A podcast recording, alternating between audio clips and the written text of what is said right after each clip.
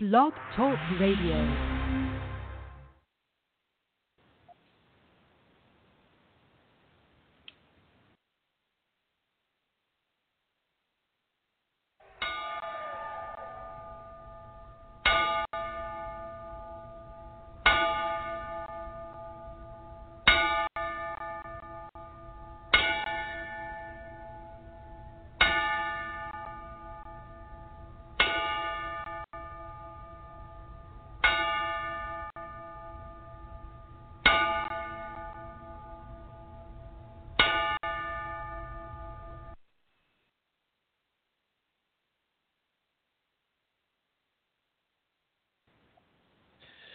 Good evening, ladies and gentlemen. This is Wrestling Authority Radio. I am Steve Kane.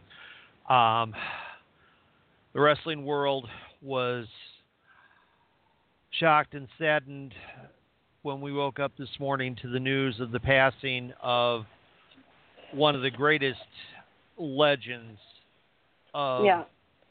our lifetime, if not many lifetimes, Bruno Sammartino. Well, well, I loved them too. I just need to say a little thing because they're going to make me scream. So yeah, I don't get to say nothing for a little while. Sorry, folks. um, yeah, I, I really, really love Bruno Sammartino myself. Utmost respect, you know. And he, from what I saw, especially, um, they did an interview with him and Bob Backlund, and he called him Mr. Bob Backlund, and Bob Backlund said, "No, no, no, no, no, no, no, no, no. Why are you calling me Mister? I should be calling you Sir." And he said, "He says, well, that was just the way I was taught to deal with anybody who was a legend in the wrestling business, and you, sir, are a legend. It's the same as with me. I can't. I- I can only say Mr. Bill Apter, and please don't force us to say just his other two names. I have to give them all three. Yeah, I'm coming Yeah. to screen you boys. I'll be right with you. I'm out of here. All right, Yeah. we'll talk to you shortly, So- Katie. Uh, Yep. We're going to open Yeah. things tonight with a clip from Bill Apter. He's given it exclusively to us and the rights to use it. So it'll be about 16 minutes. If you were on the phone right now, holding, or I'm sorry, if you are on right now and holding the line, uh, please be patient. We will get to you momentarily. Um, so, Steve, go ahead and cue up that uh, yeah. Bill Apter. Because when I called you and myself. when I when I called Bill this morning, he was very distraught. Obviously, he's known Bruno and been friends with him for many many years, and so this is the words from our dear friend Bill Apter. It's uh, oh, quarter to six Eastern Standard Time. It's um, Wednesday, April 18th. And few fans of professional wrestling, and for a lot of us personally, this day will be remembered as not a good day wrestling the way we knew it, the way we knew it back in the golden days of professional wrestling, has lost the uh, the leader of uh, what we've been, what so many of us hang on to as the uh, the good old days. We thought he would be here forever, and I never thought that I would ever have to say, Bruno Sammartino, God rest your soul. Um, early this morning, my pal Sal, Sal Corrente, who I've known forever, uh, called me and he said, uh, Bill, you haven't talked to Bruno Sammartino in a long time, have you? I said, I tried a few times. He never called me back, which is very unusual because I used to speak with Bruno every few months in the last few years. Sal, who is very close with him as well, uh, thought it unusual that he hasn't heard from Bruno in quite a while. And then Oh, the horrible message from Sal live on my cell phone was that he spoke with Bruno's son Daryl, who confirmed that Bruno Sammartino had died. Was at my uh, daytime work office, and it was hard to react. Uh, I told one of my coworkers I was just uh, leaving for a minute and went down to my car and had a good cry. I just in such a state of shock. Bruno gone? There's no way. Bruno Sammartino. So I want to first of all wish condolences to his family, his friends, and of course the fans. Uh, I, re- I remember all the days being, all the years that I chronicled his career as a uh, as a reporter, and photographer, and then became personal friends with him. But all the years of just the anxious anticipation at places like Madison Square Garden, 22,000 fans packing that place every time he appeared, and there was no entrance music like today. The only music was 22,000 people chanting, Bruno, Bruno, Bruno. And in my head, because I was a professional and I couldn't show any fan emotion, but in my head, my arms were going up and my smile was there, and I was chanting, Bruno, Bruno, Bruno. So let me take you back to uh, some memories from the Apter kitchen here. Of, uh, you know, I, I generally I do all this stuff right off the top of my head, but I, I didn't want to miss anything, so I thought I'd just jot some notes down. So, when I was a little kid, I saw the debut, the TV debut on the uh, Capitol Wrestling show from Washington, D.C., of what Ray Morgan, the broadcaster, called the Italian Superman, Bruno Sammartino. The man had never been knocked off his feet. Never been knocked off his feet. And week after week, from the shows on Thursday nights from the Capitol Arena or on Saturdays from Bridgeport, Bridgeport, Connecticut, I marveled about how this guy just stuck his chest out when a guy like Chet Wallach would bump into him. Bruno would just bump him right off.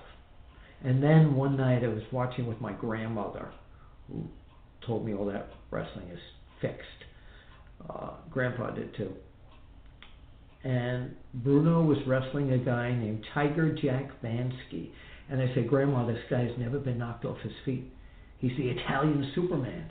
Vansky came off the ropes, and Bruno went to do what he did with everybody else, and he lost balance, and Bruno fell down for the first time I had ever seen it. Years later, I would tell him about it, and he'd go, "You know that doggone Jack Vansky? He was he, you know, he you never knew what that guy was going to do."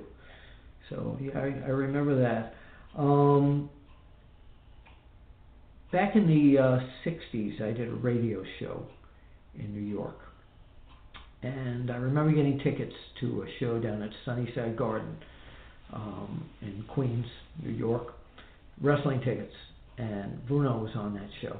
And I said, man, I'm going to go down. I'm going to interview Bruno. And the promoter, Mike Rosenberg, and the uh, uh, the McMahon agent, Vince McMahon senior agent, Oscar Keneal, took me to Bruno, and it was great. It was like we were old friends. I talked to him about uh, Tiger Jack Vansky, of course, and we did a whole interview. And of course, like a re- regular reporter, uh, I two things. I said, you know, Bruno, I can take you and he looked at me and he said, You can take me where? To the movies? To dinner? With great sense of humor. But I said, You know, people want to know is wrestling fixed? He didn't know I was going to come out with that book. I didn't know it was broken. And he went on to show me uh, how many times his nose was broken, his cauliflower ears, and, and all the other injuries that went on. It was pretty ugly. But uh, it was then that I just started understanding that um, Bruno loved and protected the business. He was an athlete and he was a gentleman because he treated everyone the promoters, the other wrestlers, the press, and his fans with respect. A total gentleman. Um, so when I first started working for the magazines, um, I got into the dressing rooms quite a bit. And Gorilla Monsoon had told Bruno that I was working for Stanley Weston, the man who did uh, a story called This Is Your Life, Bruno Sammartino. Bruno was very upset at that story because he said it contained a lot of falsehoods. Uh, he didn't like it, and although he personally started to like me, if I'm representing uh, that company that put out Inside Wrestling and the wrestler, uh, he would prefer not to do anything. So I said, wait, wait, wait, wait, wait. Let me do a tape, an audio tape, a cassette tape with you about the life of Bruno Sammartino. I was going out on a limb. I didn't know if Mr. Weston would um, accept what I was doing. Maybe I would be fired when I came back to the, the office the next day. So Bruno agreed. We sat down for over an hour and I did the life story of Bruno Sammartino. Went back to the office the next day and I told Mr. Weston if we want to stay in the good graces of um, the uh, WWWF and Bruno, we needed to run this as a quote unquote shoot interview. I didn't use that terminology, I didn't know it existed. I said it's a legit interview. And uh, Mr. Weston was shocked because he thought it was a great story. I said, We need to do this. So two months later, Bruno Sammartino in t- Q&A, probably the first shoot interview ever done in a wrestling magazine was published. And from then on, Bruno Sammartino started endorsing me to everyone. And he always said to me that he always appreciated the reporter that went out and asked him for quotes on a story rather than fabricating anything to make it sensational. So that started my really good professional and I could tell personal relationship with Bruno Sammartino. Um, I'm going to uh, jump around uh, a little bit here uh, in terms of uh, um, stories. When Bruno was about to lose the title to Ivan Koloff, it was the most well guarded secret in professional wrestling. Willie, this is in my book. Willie Gilzenberg, the promoter, called Stanley Weston, who called me into an office and said, "Make like you've never heard this." And uh, he told me what was going to happen. My dad used to come to the matches with me all the time, and I never told my dad. He was on the ring shooting with an Instamatic camera next to me with a $59 Minolta camera. And uh, as you know, Bruno, Bruno lost the belt, and Bruno never knew that I knew. By the way, um, and I remember Willie Gilzenberg, one of the promoters, saying, I hope you have a lot of film. My dad scooped me. We both got the picture, but his picture with the little chunky camera was a lot better. Bruno always treated my father with such respect. He'd go over, he'd be talking to Vince McMahon and Willie Gilzenberg, and he'd hold on for a minute. Hello, Mr. Apter, how are you? Always treated my dad as uh, like a gentleman. Um, the days when I used to, I, I have dozens, dozens and dozens of cassette interviews with Bruno. Um, we used to talk about tough opponents, and he always, there were two guys he always mentioned to me were his toughest opponents Ken Patera and Bobby Duncum. Um, when Bruno's neck was broken in the match with uh, Stan Hansen, um, he called me and he told me what hospital he was in.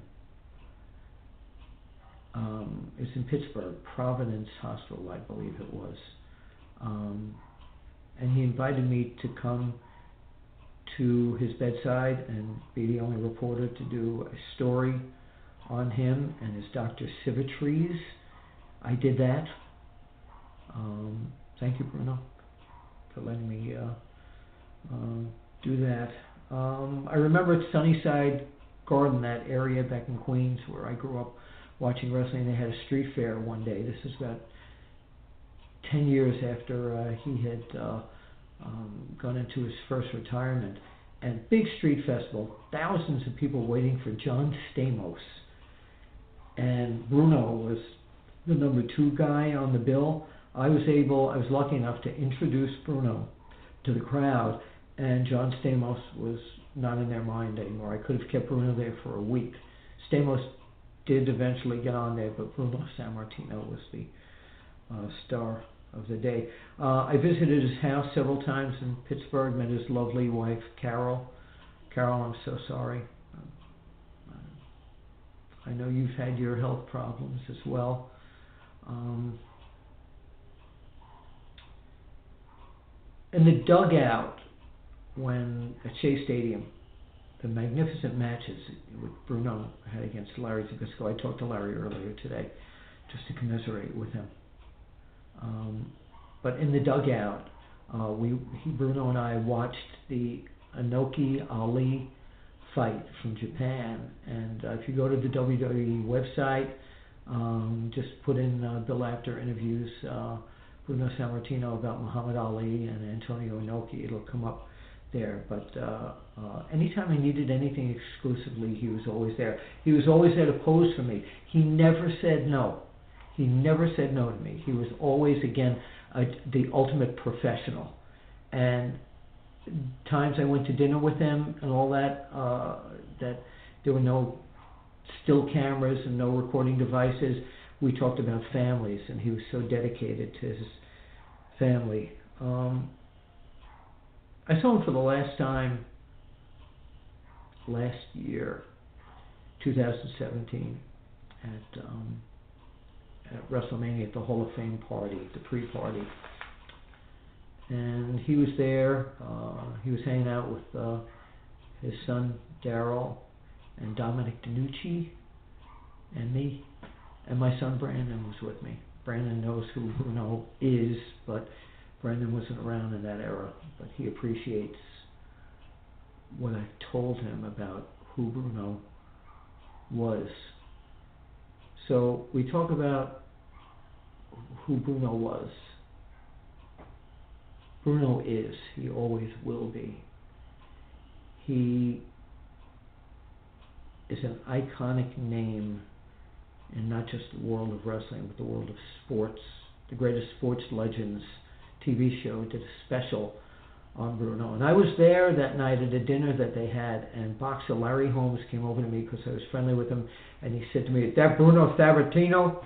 He said, I want to meet him. And I introduced Larry to uh, to Bruno, and Larry never forgot that. That was one of Larry's heroes. Bruno Mars, if you Google this, is named after Bruno Sammartino because uh, uh, Bruno Mars' father was a huge fan of Bruno Sammartino. Who wasn't a big fan of Bruno Sammartino? Everyone that I talked to who wrestled against Bruno Sammartino felt it an honor to be an opponent of this man who is the only living legend in professional wrestling. And I'm going to keep saying living legend because, Bruno, your memory will keep you alive in all of our hearts forever. Uh, I'm, I haven't talked to you in almost a year, and uh, again, when I got that call from Sal today, I was totally devastated. So, personally, thank you for your professionalism and being the first person to ever endorse me to the other wrestlers when they came over and said, Bruno, should I talk to this guy? Is he okay? And you said yes. I can't thank you enough for that. And secondly, for your honesty and friendship. I'll always love you.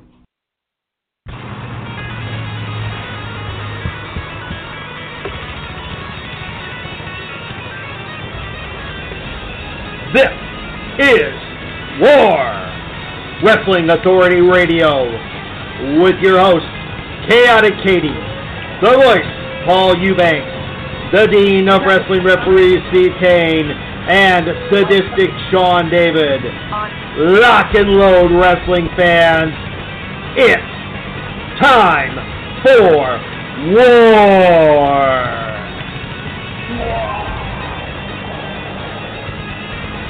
Good evening. Thank you for joining us on this uh, gloomy day as a wrestling fan. My name is Sadistic Sean David. I'd like to welcome each and every one of you to tonight, as we've heard from our good friend Bill Apter. Uh, everybody will be weighing in on their thoughts uh, on No Sammartino throughout the night. This is the promoter open invitational promoters roundtable, and we've already got some promoters with us. Want to go over tonight's lineup real quick, and then we're going to go ahead and get things started. Uh, we will have a representative from Midwest Impact Pro, Herb Simmons, or a, a, and well, Herb Simmons could not be here. He sent Sean Vincent from Southern Illinois Championship Wrestling out of the St. Louis Ah, come on, he's Missouri Canadian. He's only area. raised there. um, and yes, he's Canadian, and uh, he- they run him on the Illinois own. side of the Missouri area. Yep. We'll be joined Sean, by hold on. Sean, for the night. Sean, the guest, not Sean, the host. Sean, for the night. You're Canadian. Get used to it, okay? I'm claiming Frank- you as my own. Frank and Brandon Root from Rampage Championship Wrestling will be with us. JB Brown from Central Virginia Professional Wrestling. She'll be our female promoter tonight.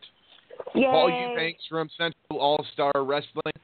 Krusher Knopf from Insane Championship Wrestling. A representative from Pinfall Wrestling Association out of Springfield, Illinois. And an open invitation to all the promoters listening in around the globe. We want to hear from you. So uh, why don't we start things off? I'm going to unmute everybody. And why don't we go around starting with Rob and introduce yourself and where you're from?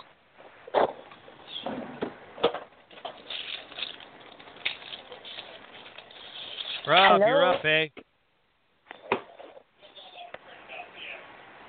Yeah, I Okay, guess well, Rob. Go Yeah, ahead. this is Krusher with Insane Wrestling Alliance in Florida. How guys, how are everybody doing? I'm doing good. Thanks for coming out, Hey, brother. brother, brother, brother. It's, All right. it's, Before been, we it's start, been a while. before we start, people, brother is going to be used quite a bit, about as much as Hulk Hogan, maybe more. Feel free to take a drink every time you hear it, brother, brother. I'll go grab my wine. oh my Don't God, the old man's much. gonna drink. The old man's gonna drink. All right, and we got uh, and now we got Frank Root from uh, Rampage Championship Wrestling with us now. Also out of uh, well, kind of the St. Louis area, a little bit, little bit uh, east Yeah. field and all of those towns. So we've got some great promoters with us here tonight. Uh, I'm going to let Frank Root and Sean Vincent kick things off tonight because they have events coming this weekend. And uh, Frank, I want you to go ahead and start, and then Sean will get to you and let you talk about SICW coming up this weekend. Sounds good. All right. Yeah, this weekend we got a big uh, fundraiser at Steel City Strong. It's at the Pontoon Beach Sports Complex outside of Granite City. Uh, two young boys, the Pollock family, they lost their father. They're 17 and 14 year old boys, and their 45 year old father passed away of a heart attack a couple weeks ago. and uh, we're doing a big fundraiser event for them. Of course, there'll not only be our great wrestling stars there, there'll be a lot of auction items, uh, benefits, uh, raffles, all sorts of things going on. We'll be opening the doors around four o'clock in the afternoon. Bell time is at six. Activities will be going on all day. Tickets are being sold really around in the school that they they go to, as well as the community. And the community's really gotten behind these. Uh, another tragic thing to this uh, event is not only did their father pass away, but they've lost their home, and uh, they are, are become homeless young men as well. And uh, city is really Oh, rallying God. behind them, as is the school in that. So, uh, pretty good cause all the way across the board. I'm glad we kind of got involved. It, uh, you know, it's it's one of those tragic things of life, and that, and hopefully, what we do wrestling wise, we can help them out and get them on the right path. And uh, we've got some people stepping forward that's going to uh, court uh, to try to uh, become legal guardians with these young boys and that. So a, a lot of things are revolved around this. It's not just wrestling; it's everyday life and helping everybody out too. Well, and that's that's the whole important thing about this benefit. Uh, you you talk about RCW of the Year. Uh, RCW has been doing some benefits. I believe it started with the Special Olympics a couple months back, and now You're we're right. doing the Pontoon, Beach thing. And then next month you're doing the benefit in uh, Oh, Pocahontas. Pocahontas. Pocahontas. Gretchen. I'm losing track of the towns. So many events going on, Frank. yeah, it's it's kind of interesting how they develop in that too. Uh, you don't go soliciting them when they come and solicit you. That's really something else. Uh, the group in Pocahontas actually found us through our Facebook page, and uh, believe it or not, on our Facebook page, of course, we have a reference to to your Facebook, and evidently they went on and listened to your show one night as well. And looking at our Facebook page, they contacted us, being close in their area, and uh, that's how we got involved with them. And as far as the Oh, Special wow. Olympics, that's that that's kind of the way it is too. Um, and when you say family and respect and brotherhood and all that, this is what it really is. This is a family. When people not only listen to uh, your radio show and our Facebook pages and uh, see the wrestlers out in public and that, know who they are, uh, that's what really makes it a family and a brotherhood. It, it, that's an easy catchphrase right now that a lot of wrestlers and a lot of youngsters like to say brotherhood and family and trust and respect. But uh, this is what it's really about, and uh, it just makes me feel good that uh, we became part of uh, your show, and you become uh, kind of a bandwagon guy with us, which we're excited about. And uh, when Hey, when listen to fundraisers come to you, that's great. That's great. Sorry about that. he that's that's the whole thing, and I think everybody here will agree. Um, Katie, we got a new caller. If you want to screen them real quick, please.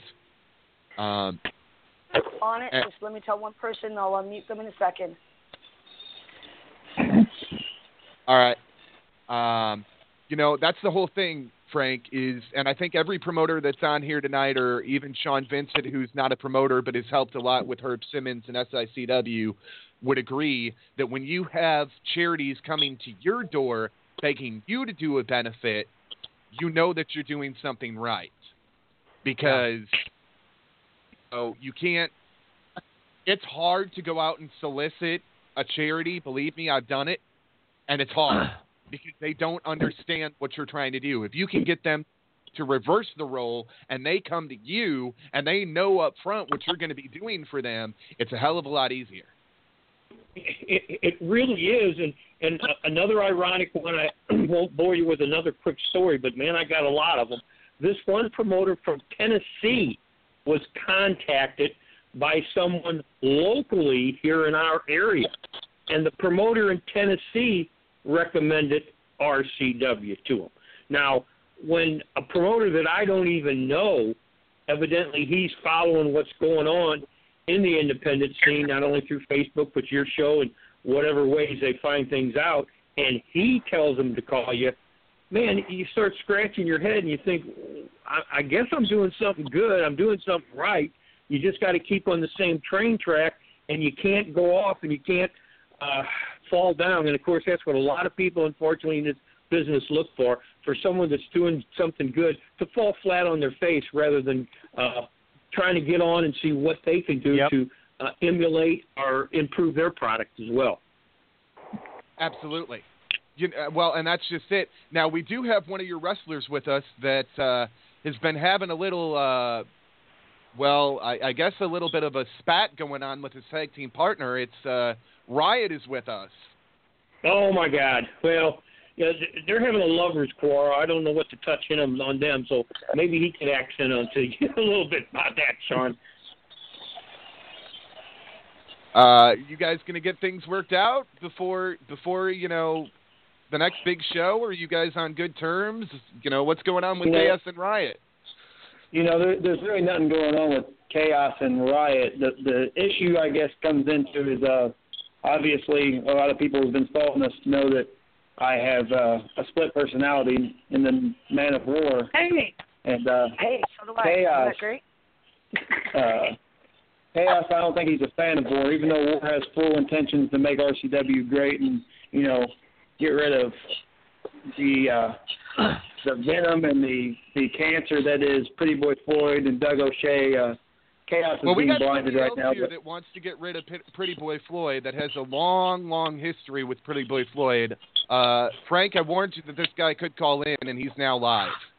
Here's my boy. Well- Here's Finn. All right, Syn. Hello, What do you got to say about Floyd?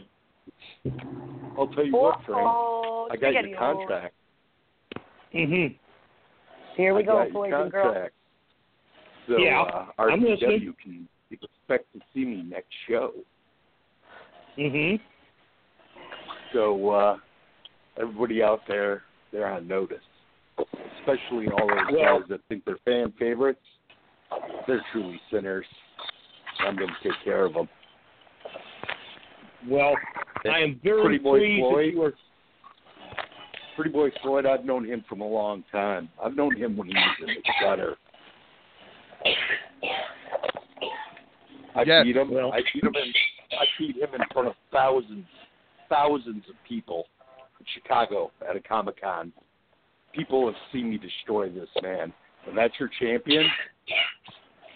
Well, not for very Not for long. long. Chris, Chris, uh, uh, Mr. Riot and his alter ego of War had a ladder match in Quincy, and uh, had another barn burner with him the next night in Jacksonville. I think Floyd's days are numbered between War and yourself coming in. I think Floyd better be put on notice real quick here. Oh, he definitely is. He's Well, definitely. isn't in my uh. Floyd refusing to come to our next show because I'm pretty sure he's scared of war. Well, yeah, uh, that's something I'm going to have to have talk to him. about because he's refused to come to this show, Steel City Strong, in Pontoon Beach this Saturday. And so the next appearance he'll be making is May 5th at Honor and Legacy in Litchfield. And uh, Syn will be in the house, as War will. So uh, maybe we throw all three of you in the ring and just uh, Oh, let you guys tear each other apart. Oh, Oh, my I will. goodness. I will tear Oh, them all wow. apart. oh. I'm ready for anything you want to put in front of me. Ring. Uh, uh, M- Mr. Riot, do you think you can get in touch with War and see if he's interested in this?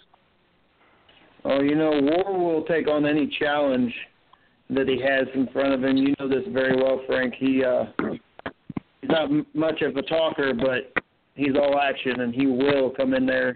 And it doesn't matter who's standing in that ring. He's going to come out the new heavyweight champion. Well, if anybody goes to our Facebook page and catches that ladder match that you and Floyd had in Quincy, that was something else. And with Syn coming in, I tell you what, it's going to be an interesting night on May the 5th at Honor and Legacy in Litchfield. But once again, this Saturday will be City, Steel City Strong in Pontoon Beach, right outside of Granite City, for the Polish family. Yes. Uh, Syn can't be there. He's got other commitments, and I can't be there. I have other commitments. Uh, but we, uh, both Syn and I, uh, we're not together. Want everybody to know that. I, I know this man. He trained me, but uh, I am not coming to RCW with him. He's coming on his own terms. I'm coming on my own terms.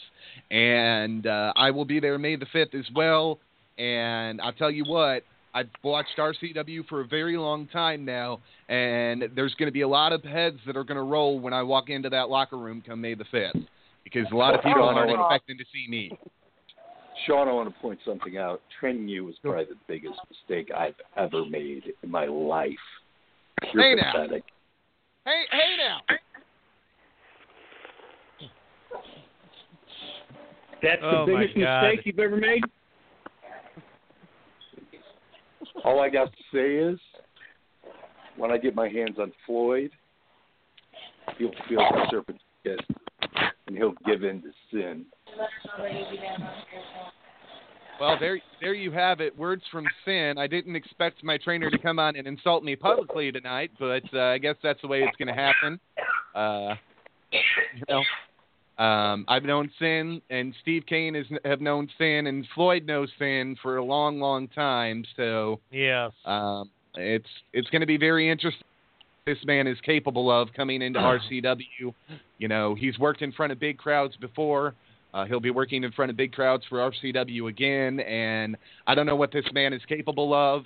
If he's coming after the title, Lord help us all, because if he gets his hands on that title, I don't know that there's anybody that can stop him. Maybe War could pull it away from him. I've seen a lot of good things out of War, um, but I, I, I really know Syn has a whole bag of tricks that he loves to use.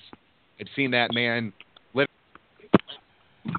literally to uh, you know a literal bag of tricks uh, out of his arsenal and hit somebody with it. So Well, he can be dangerous. likewise with Chris.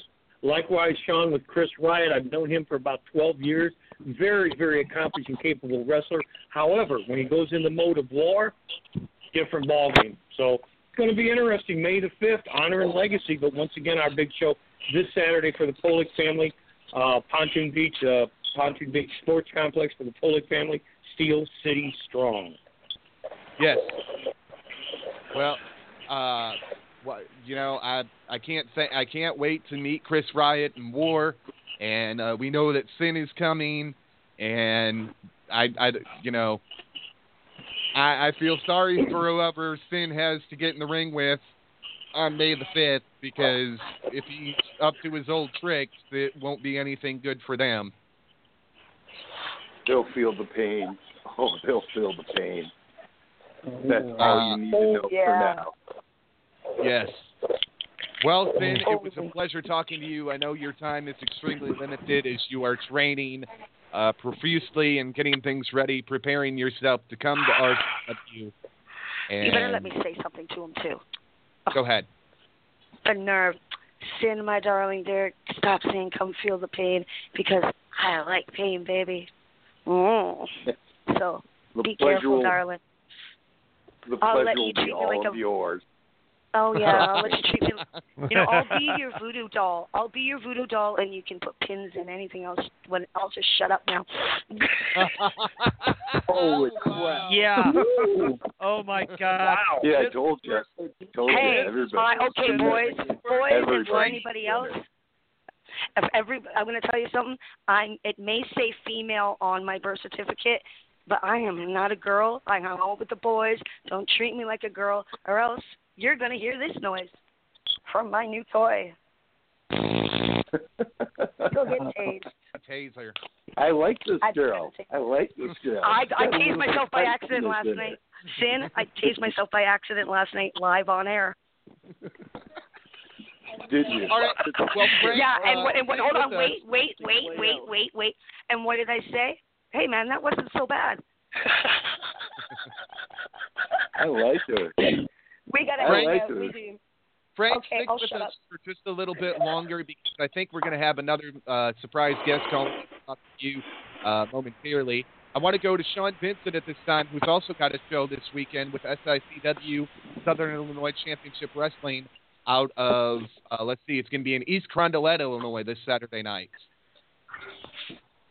That's right. How how you guys doing tonight?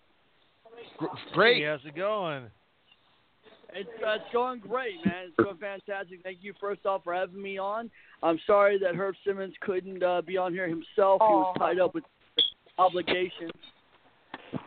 But, uh, Oh, it's I okay. am, It's uh, okay. We're we're happy to have you, Sean. I know you do a lot of behind the scenes work for Herb, so uh, anybody that's helping out with SICW is what we were looking for. You know, somebody to come on and promote the upcoming uh, event this weekend and talk a little bit about the new endeavor that uh, Frank, uh, not Frank, excuse me, her has opened Herb. in the Missouri Wrestling Hall of Fame. That's right. Well, actually, first off, before we kick all this off, let's just I want to take a moment to say, uh, God uh, bless uh, Bruno Sammartino. Uh, rest in peace, my friend. Uh, huge fan of his, uh, especially his match with uh, Stan Hansen at the Madison Square Garden back in 1976. He did a cage match that was just a knockout, drag-out brawl. If you have uh, the network, the W Network, I really encourage you to check that match out. That's insane. So, uh, rest in peace, uh, Sammartino.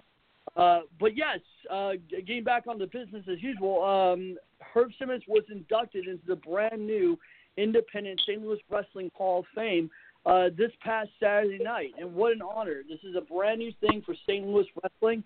Uh, it's honoring uh, the talent, independent talent that has come out of St. Louis uh, since the days of wrestling at the Chase. And uh, what honor for Herb to be inducted because Herb Simmons and SICW has been around for well over 40 plus years. Yes, they have. Yeah.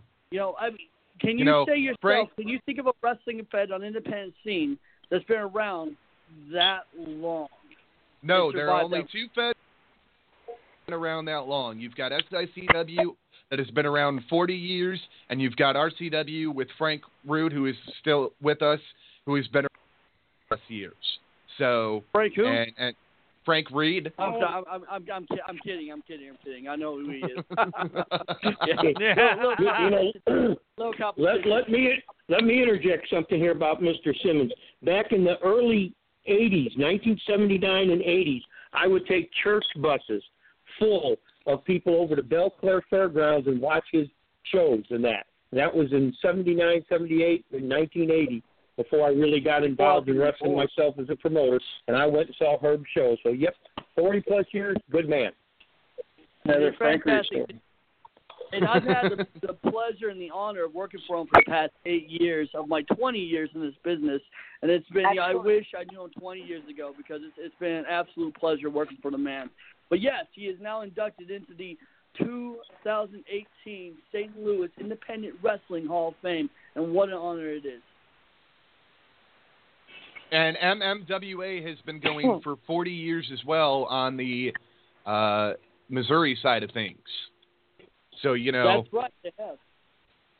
Yeah, that's uh, that's You Tony know- Costa. Tony Costa and Herb Simmons have been uh, hand in hand, trading talent, working back and forth. It's always a beautiful thing when you have independent companies in areas that are near to each other instead of being rivals, working together. And that's what Herb and Tony Costa of the MMWA, uh, you know, close hand business partnership uh, for many years, 40 plus.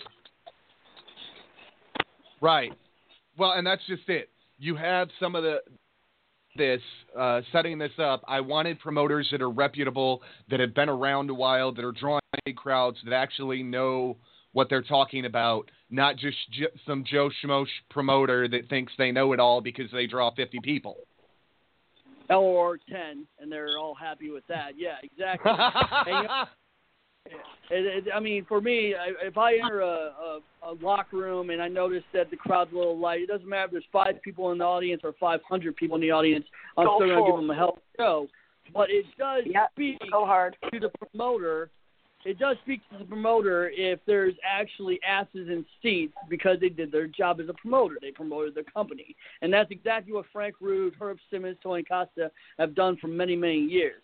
They've done something that other uh, Apple Soup Fed names independent companies out there do, and they actually put their company out there and put butts in seats, which is fantastic. Uh, that you would have these gentlemen on your show because that's right, you do have the cream of the crop in the Midwest uh, on your show when it comes to doing it right, and that's promoting and and getting their company over and uh, giving back to the wrestling fans. That's why we do this, right? We do it for the fans. Absolutely. This is where the crowd pops. Um, Uh, so talk to us about what's going on this weekend. SICW got another huge show coming up. You're in a two out of three falls match. Yes, that's right. So this Saturday night in East Carondelet, Illinois, uh, doors open at six. Show starts at seven. Uh, we have two huge main event matches. I'm actually in one of them. I am facing the self-proclaimed King of Wrestling, Chris Hargis. This gentleman, uh, just recently, he's been making buzz around the independent scene, saying that he is the top guy to beat. He is the king of independent wrestling in the Midwest, Chris Hargis. And me, I am the self, not self-proclaimed, the fans call me this, the true Canadian hero. And what better person to knock that self-proclaimed king of wrestling off his throne than your hero, me, Sean Vincent. So that's right. It'll be a two out of three falls match. I'm very confident. Nothing makes you feel better than knocking the teeth out of a bully like Chris Hargis. I'm looking forward to it. It's going to be two pins, me, winner. And then the second main event right. for the for the SICW Classic Wrestling Championship. You have the champion, Mark Houston, the man from the mountains, Mark Houston, taking on the challenger, Flash Flanagan. Talk about a Wow, main event, Flash. two main events. Yes. And Tell all of the other how do you great artists. I've known Flash all of the other years. great we used to work in Windy City and uh, down in Indianapolis together. and you'll have all the other great SICW talent there as well. Uh, I believe Curtis Wild might be there. I don't know if he's done oh, with you had to SICW now or not. name. Oh, come on. Why did you have to bring up him? The Lion of the Lou, the mouth of the Midwest. Yeah, you know what? Yeah, okay. So you brought him up. Curtis Wild is expected to be there. I'm not gonna put him over because he puts himself over enough on his own social media pages. But yes, you can count him being there with his valet, Wildfire. Yes. Uh, and those two wreak havoc. I know Frank. Uh, he used to wrestle as Wild Child. He's now Curtis Wild, but I know Frank knows that name, and uh, you know there's some others that have heard, or seen that name throughout the United States because he's traveled some, and uh, you know that's a that's a guy that's been around the block a time or two. Uh, the man we just had on, Stan and him had a match here in uh, LaSalle, Illinois, in 2003. It was called Hell on Earth. It was two out of three falls. Uh, first fall was uh, well, it was a TLC thing, and it was two out of three falls, and it was insane. And Wild Child came off the top of the ladder and hit Syn with the leg drop and almost killed him. You know what? I'm not going to say. I'm not going to discredit the man. Wild uh, Child back then, now known as Curtis Wild.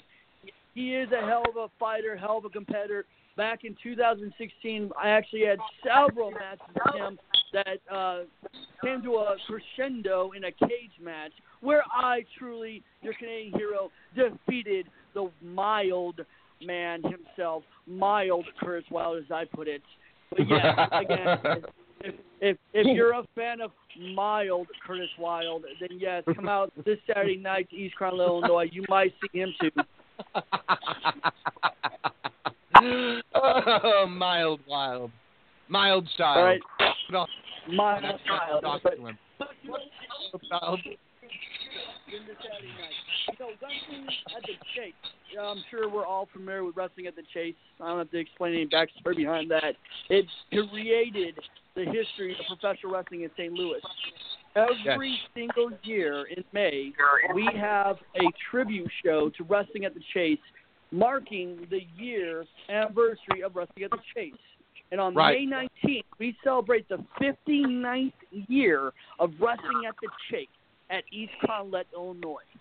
Wow. This is this is SICW's WrestleMania. This is our biggest show of the year, and we honor Wrestling at the Chase by having the Bruiser Brody Battle Royal. The Bruiser Brody Battle go. Royal. We invite wrestlers from everywhere, not just the SICW locker room, but wrestlers. Anybody wants to partake in this to win the coveted SICW Bruiser Brody Trophy. I myself won the 2017 Bruiser Brody Battle Royal. Thank you. Thank you. Take a little bow. Take a little bow. Thank you. Way to go, Canada. And with that, thank you, man. Thank you. Way to go, Miss Canada. with that, when you win the Bruiser Brody Battle Royal, you earn a shot at the Classic Wrestling Championship. I unfortunately at the time did not beat the current cha- well the recent champion Chris Hargis. But that's not the point. We're celebrating wrestling at the Chase May 19th, and we have a special guest, Dr. D. David Schultz. There you go, folks. Mm.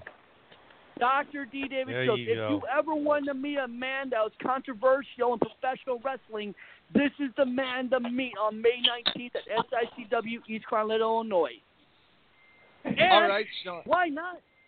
Go ahead. Thank- Go ahead. Go ahead, Sean. I'm sorry. I can go ahead ramble on and finish forever, up. my man. What? uh, that's Anyway, SICW this Saturday night, East Illinois. John Vincent will be there, and all the other great SICW talent. Uh, don't forget May 19th, Wrestling at the Chase, 59th year anniversary, uh, back in East Carondelet, Illinois. And at this time, I want to keep everybody going. We've got some other call, uh, callers in here, so I want to go. He's got an event next weekend in Virginia. Please welcome the promoter of Central Virginia Professional Wrestling, JB Brown. How you doing? Great, JB. Hey, it's a how's pleasure it to going? have you. Yeah. I'm doing good, doing good, doing good. So, Just want to. Now, Uh, you've been promoting since 2014.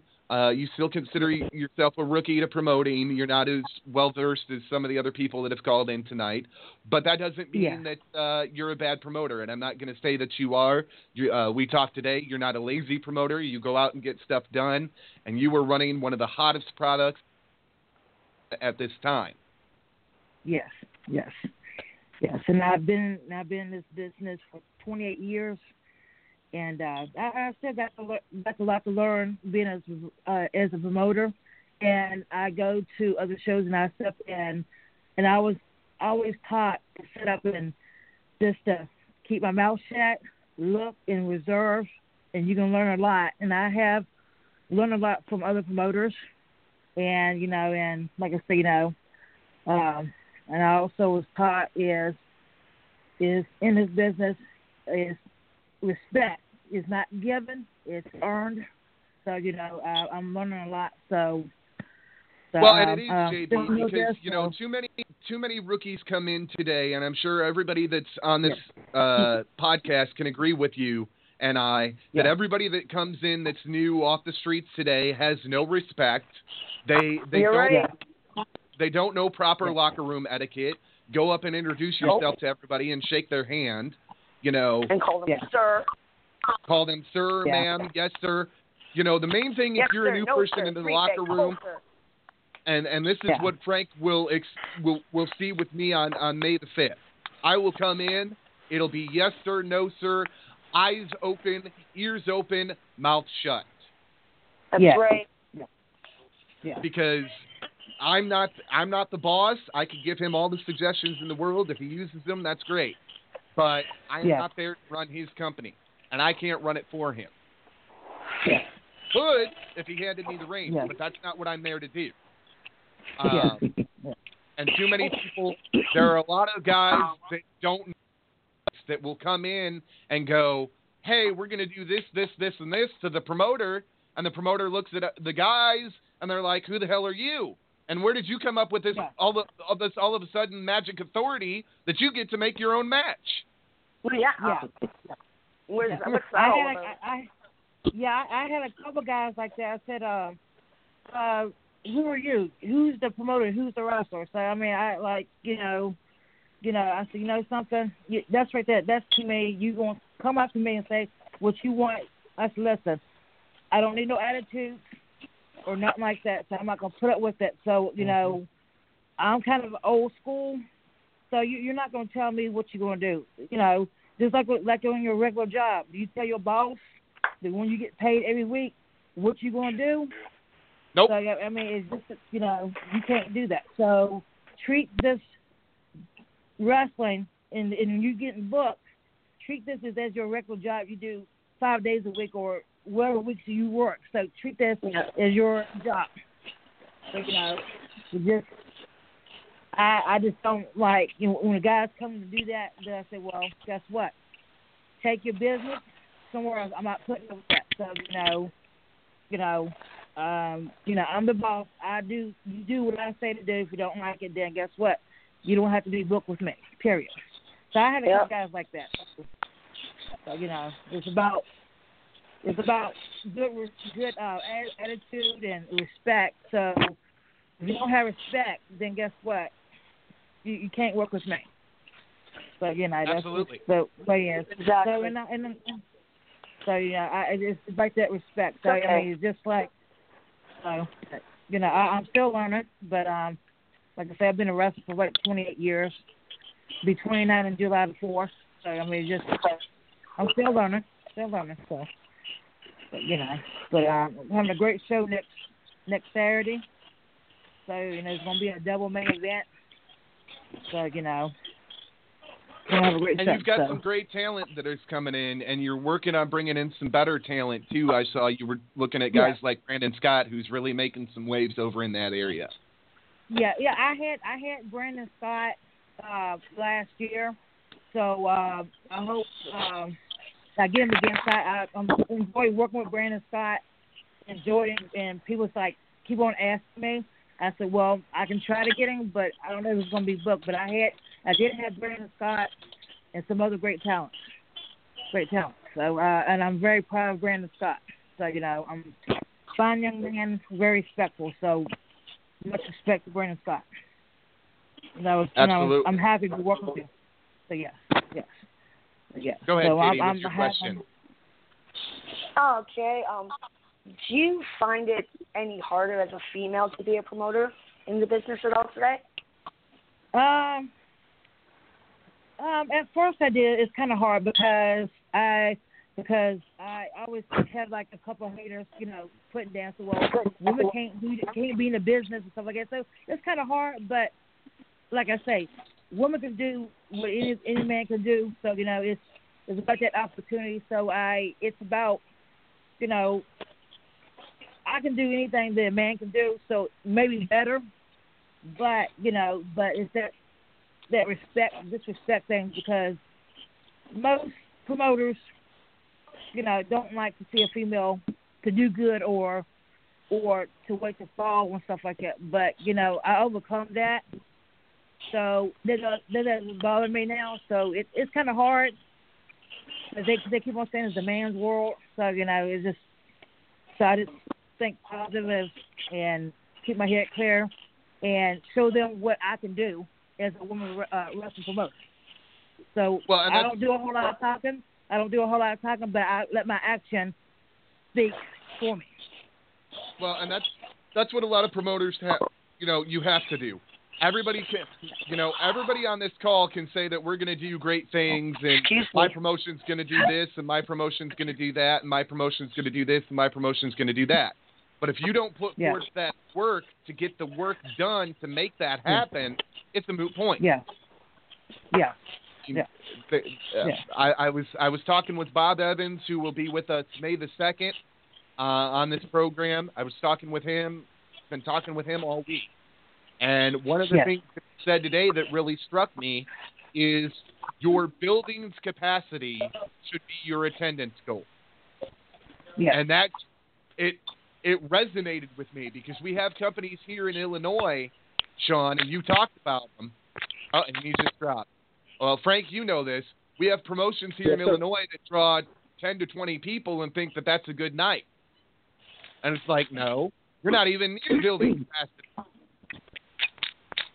And I and I want and I want to say is this, and I want to say this: if it wasn't if it, if it wasn't for the fans, it would not be no professional wrestling. It would not be WWE, would not be TNA or any independent wrestling if it wasn't for the fans because they're taking their hard money to step and pay to see great wrestlers and great talent and and professional That's right. wrestling. So you know, and I want to give out the thanks for the fans because, and I've been saying this on Facebook and, and video, whatever.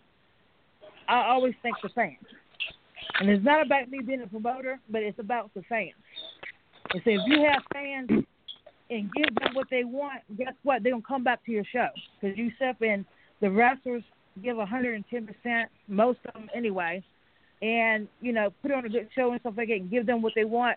Then guess what? They'll, they'll keep on coming back and coming back, and it's going to be more and more and more. So it's about the fans. So I, I just want to say thank you for the fans because it wouldn't be no professional wrestling, period. Absolutely. I, I have a question for Sean. Is, Go in the state that you're in, uh, is it governed by the state? Is there licenses required or not? Yeah, in the state of Virginia, um, you got to have a wrestling uh, license. Um, because if you don't, um, if you let a wrestler, uh, I know in West Virginia, that you don't you don't got to have a promoter, a wrestling promoter license or a wrestling license That's- in West Virginia. But That's what I was interested in. The promoters have to be licensed, right? yeah. But in, well, in, in, in state of uh, West Virginia, you don't have to have a promoter's license or a wrestling license in West Virginia. But in the state of Virginia, you got to have that because this one guy, one one promoter, I'm not going to mention his name. Um, he did some shady stuff, and then they uh, people from Richmond uh, suspended him indefinitely. Um, Wow. because he didn't pay the rep, uh, Mm. didn't pay the wrestlers, and he kind of cheated on his stuff. So then he had a show last year. Didn't even you're supposed to give them a 30 day notice and some other stuff, and he got a big fine. Big fine because he was pretty much yeah, he got a Mm. big fine, and he's not allowed to po- uh, be promoter or promote any shows because he had a big hefty fine, and he let wrestlers that didn't have a wrestling license got fined for that. So you know, I'm cautious. You got to have a wrestling license and let me see it because I'm not gonna get get my license or get in trouble, have a big fine, big fine because I let a wrestler. I mean, you might have a wrestler back. I mean, spire whatever, but you got to have a wrestling license. I mean, to wrestle because you know because the people from Richmond can you never know when they're gonna show up. So you got to have, uh, you know, you have to pay a lot. I mean, every year you got to pay a lot. So in the state of Virginia, you got to have a promoter's license. Um, you got to uh, have a wrestling license in the state of Virginia. Right.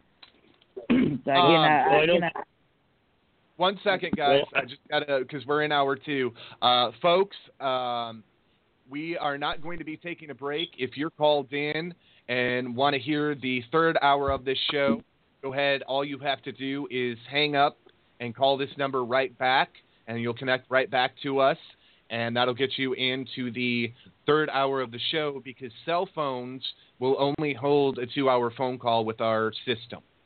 So. Um, just want to give that warning. System. It's cell phones. Period. It's Yes. cell phones. Period. Not just your system. Um, Yeah. So uh, we're back, and we're going to keep going. Uh, Frank, did you have more for JB? Know, it sounded like you had more for JB. Go ahead. Yeah, just just a couple things regarding the licenses and that. Um, she made a very good point. It, promoters have to be licensed in certain state. That means uh, they have to have a background check. They have to have surety bond, um, insurance. All of that has to be taken care of. Uh, I know Sean knows that as far as Missouri is licensed. Illinois is a non-licensed state, and somehow I've been in Missouri. I've been licensed in Missouri, and I am getting my Missouri license as well coming up in July. Just run some towns in Missouri I used to run, but I, Illinois has a lot, a lot of good talented wrestlers. They really, really do. It really does. However, there is not as many good promoters over here as there should be with the amount of wrestlers.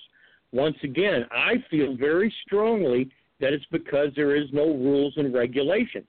It's like Yes. the old Wild Wild West days that uh, we'd have promoters sneak in down in the boot heel, and Missouri would run shows and run out before the state would find out about them, and they Right. would run off with money and tax money. And here's the state of Illinois in a financial situation, and with as many promotions out there as there is, and with wrestlers, there would be some monies that would be taken in by the state of Illinois if somebody would get on track. I do know they have a lot of other problems, but that's why there is a lot of promotions in Illinois. That's why there's a lot of so-called promoters that aren't promoters. Rings Right. are not safety they're, they're not safety checked, and wrestlers probably wouldn't get a Missouri license because they couldn't pass a physical because there's something wrong with them physically. Right. Yeah.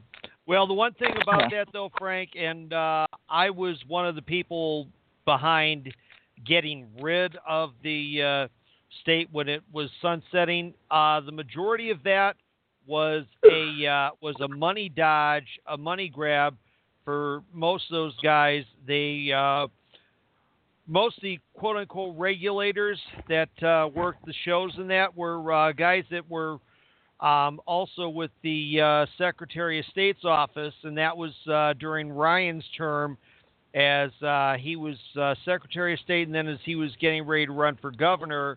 And so, uh, you know, all that all that was was that they were, you know, taking and uh, pocketing yep. cash and and shooting Right. uh, money to the Ryan campaign. That's I why. that. That's why that. That's why this. You know, when uh, when the sunsetting of the regulations for wrestling came about, uh, Vince McMahon had his people down in Springfield. I have I have friends who I I still have friends who work in the state legislature, so I was making calls down to Springfield and uh, talking back and forth to uh, my friends on the House and the Senate, uh, both sides of the aisle, and I you know I will I will admit it I busted my butt to get rid of it because as a referee I was paying $150 every two years for a license. Yep, Now- and uh, yep, I, I know. I know. Illinois at one time was the hardest place to get a promoter's license and their p- prices Yeah. were the highest. I agree. I agree. Yeah. I don't Yeah. think it should be so And- high, but I think, like JB said, there there are some things that they do in Virginia on a regulation side. Start indefinitely banning promotions.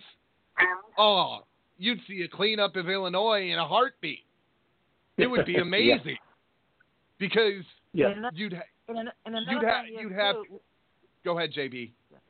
Uh, another thing is we are not allowed to bleed in Virginia because uh, we had an incident. A, a wrestler uh, had like uh, hepatitis or AIDS or something like that. So, and then I know accidents do happen, happen, um, but we can't allow to bleed for no for no reason. But you know, it was an accident. I had a guy that uh that uh, wrestled for me last year. Uh, it was an accident and hit and cut it cut hit like maybe ten stitches and he bled and and so that's an accident so they they thought that he bled on purpose. So, you know, they said they'll watch the video the, the accident so in Virginia we, we are not allowed because of the blood. Now, did they but, now you know, did they we got- force you to uh, did they force you to stop the match once the once it really started going? Yeah, yeah, yeah. Once Okay. they stop, I was uh, wondering when- about when that. They, yeah, yeah. So if it's bleeding, we have to stop the match or whatever. So that so nobody's the winner. So we have to stop the match. Now we used Wow. to in Virginia used to used to bleed. We used to can bleed, but now we're not allowed. So, so I mean, so you know, it's it's kind of. I I know some states will allow you to bleed, but in the state of Virginia, we're not allowed to bleed. Mm, Whether the accident or not, we have to stop the match or whatever. So I mean, just have to be cautious about things like that. So you know, and cautious on that. So you know, like I say, you know, we got rules and regulations and stuff like that, and then we have to have like you know uh matchmaking application. They started doing that. uh They ain't been doing that since uh they did did it since last year. So it's just hard to. I just wish they do everything eh, together at one time instead of paying everything separate. So you know, it's just a lot of money to get the promoters put out in Virginia. So Absolutely. yeah. Uh, Katie's got a caller to screen. She'll be right back. Um, we're going to get some Canadian content here. Rob, you've been listening in all night. What do you think about everything that's been said tonight? Um, well, I, I'm kind of. I, I think there's a lot going on. I think um, there's all kinds of different promotions uh, everywhere. I think wrestling is really blowing up right now. Um, I, I, I don't know. I don't know if. Um, I, I'm sorry, I can't remember her name now. Uh, the female promoter. I'm, I'm not sure if she's still on the line or not. JB. But JB, she that's is- who was just talking. Yeah, um, I, I think uh, in today's, I, I- I've been saying for the last, I guess, three, four years now that we're kind of everyone. Uh, there's always been those eras of wrestling: the golden era, the attitude era, the ruthless aggression era, the PG era. I think we're in the women's era of wrestling right now. So um, to see a female promoter, I don't think should be as shocking as what it as what it probably is. Um, I know there's a lot. I, yeah, I'm really not sure what uh, what, what all uh, to really contribute. I just I think there's an, a lot of amazing charity shows going on, and I think that's just amazing. Awesome.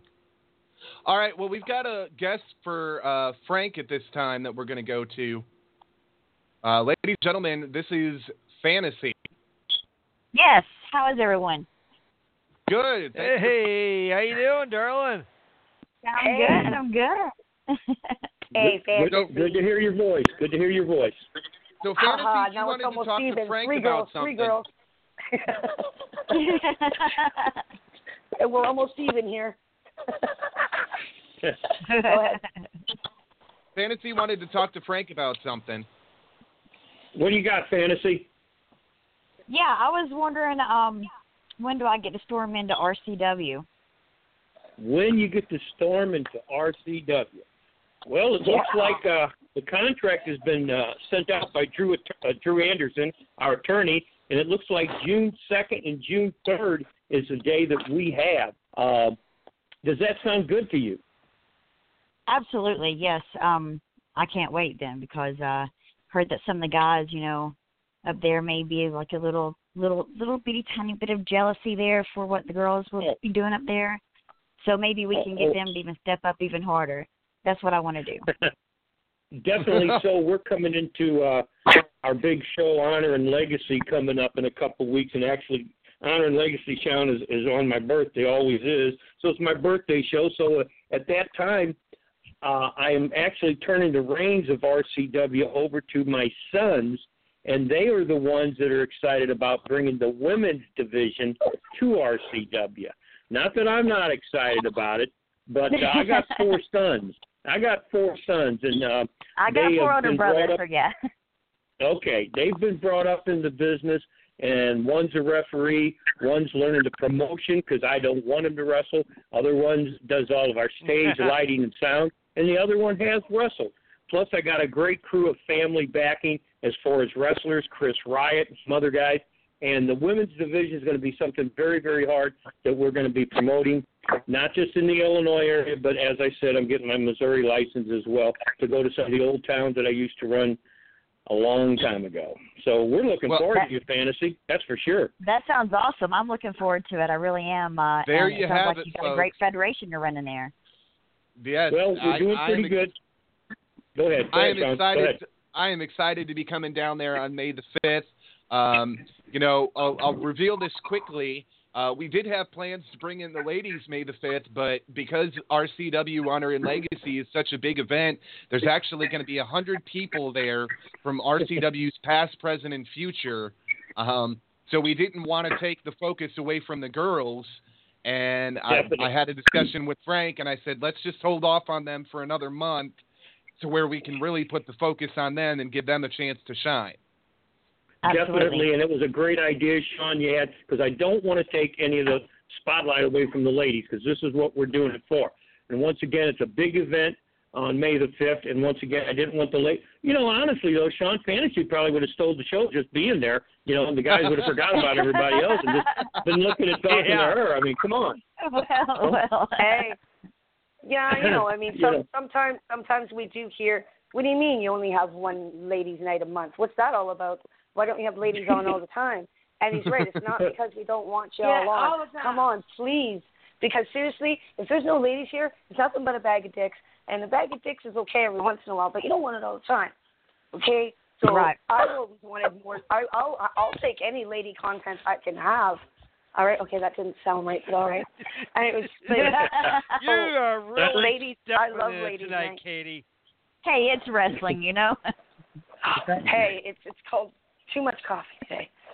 You, you know that Katie Joined by calling you know, Katie, by a guy that you know- knows fantasy really well. Uh, please welcome Wait, to the wait, show, was gonna Paul say- Eubanks. All right. Paul, Uncle Paul.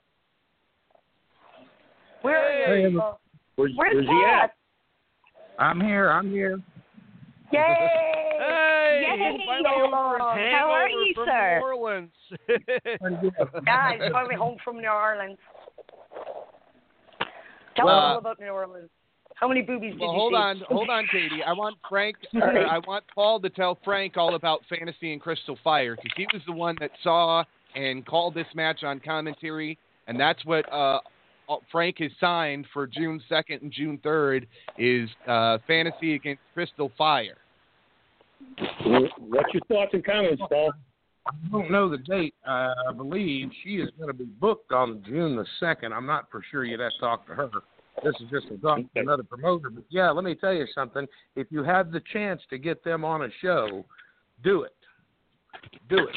Because I'm sure you they're going to wrestle better and put on a better show than half your locker room. That's right.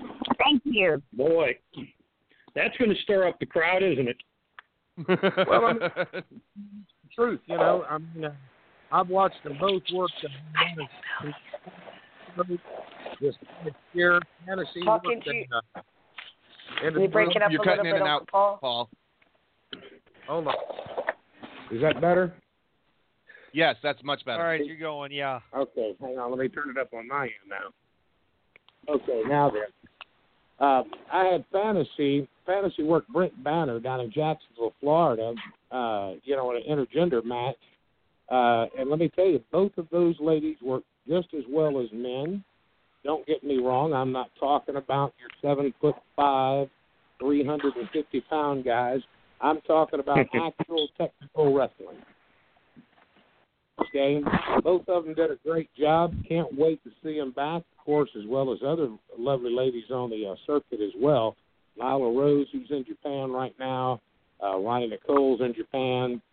Um, but those two right there, let me tell you something. They put on one heck of a show every time that I have seen them. There is a natural distaste between them, um, which has led to some really, really good matches. Thank you. I just want to come up to Canada. I can't hear you. Oh, come to Canada. Come to Canada, please. I just Are you said, talking to all me? I said is I want to see her come to Canada.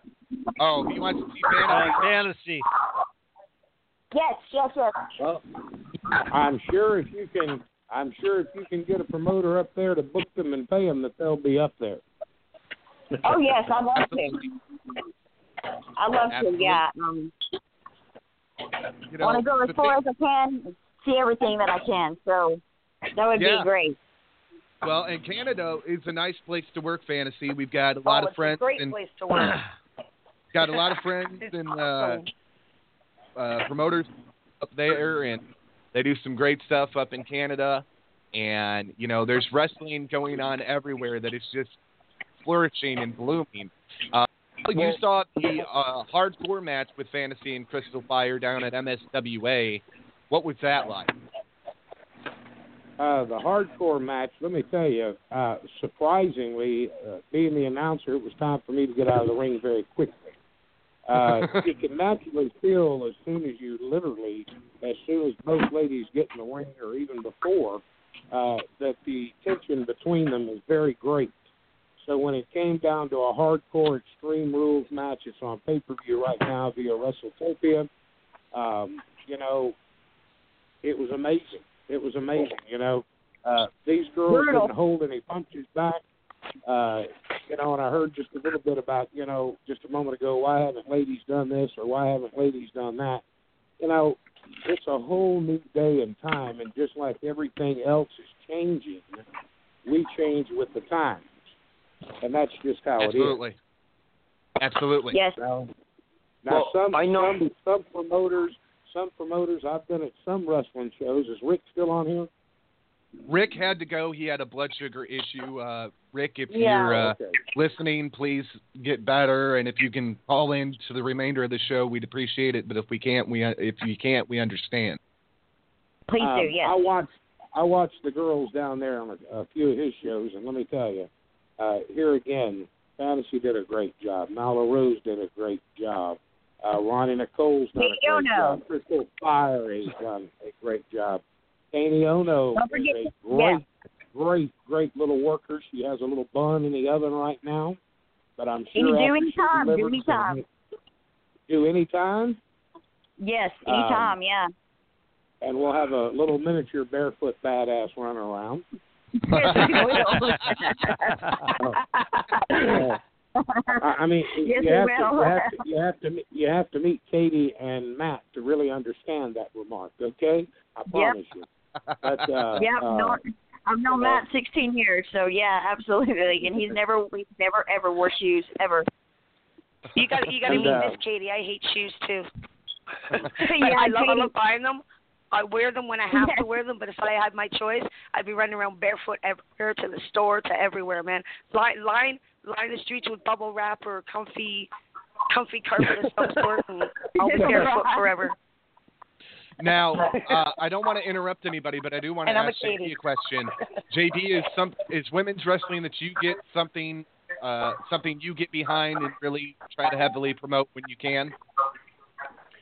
Yeah, yeah, it's like yeah, like I say, I, yeah, I can, like I say, you know, and looking forward for new, you know, just you know, just learning some more, and then like I say, then Promote, promoting shows, to- going to to- other shows and stuff. Yeah. So, Promoters and they're talking about me. Yeah. Absolutely. yeah.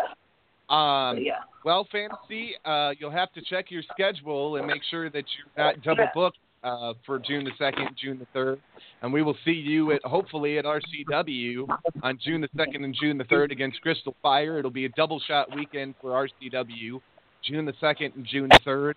Uh, Frank is at Litchfield and Quincy, or those going to be different towns? It's going to be Litchfield and probably be going back to Pocahontas, and that's Gretchen Wilson's hometown. Here for the party. There oh, Wow. Gretchen Wilson. Yum, yum.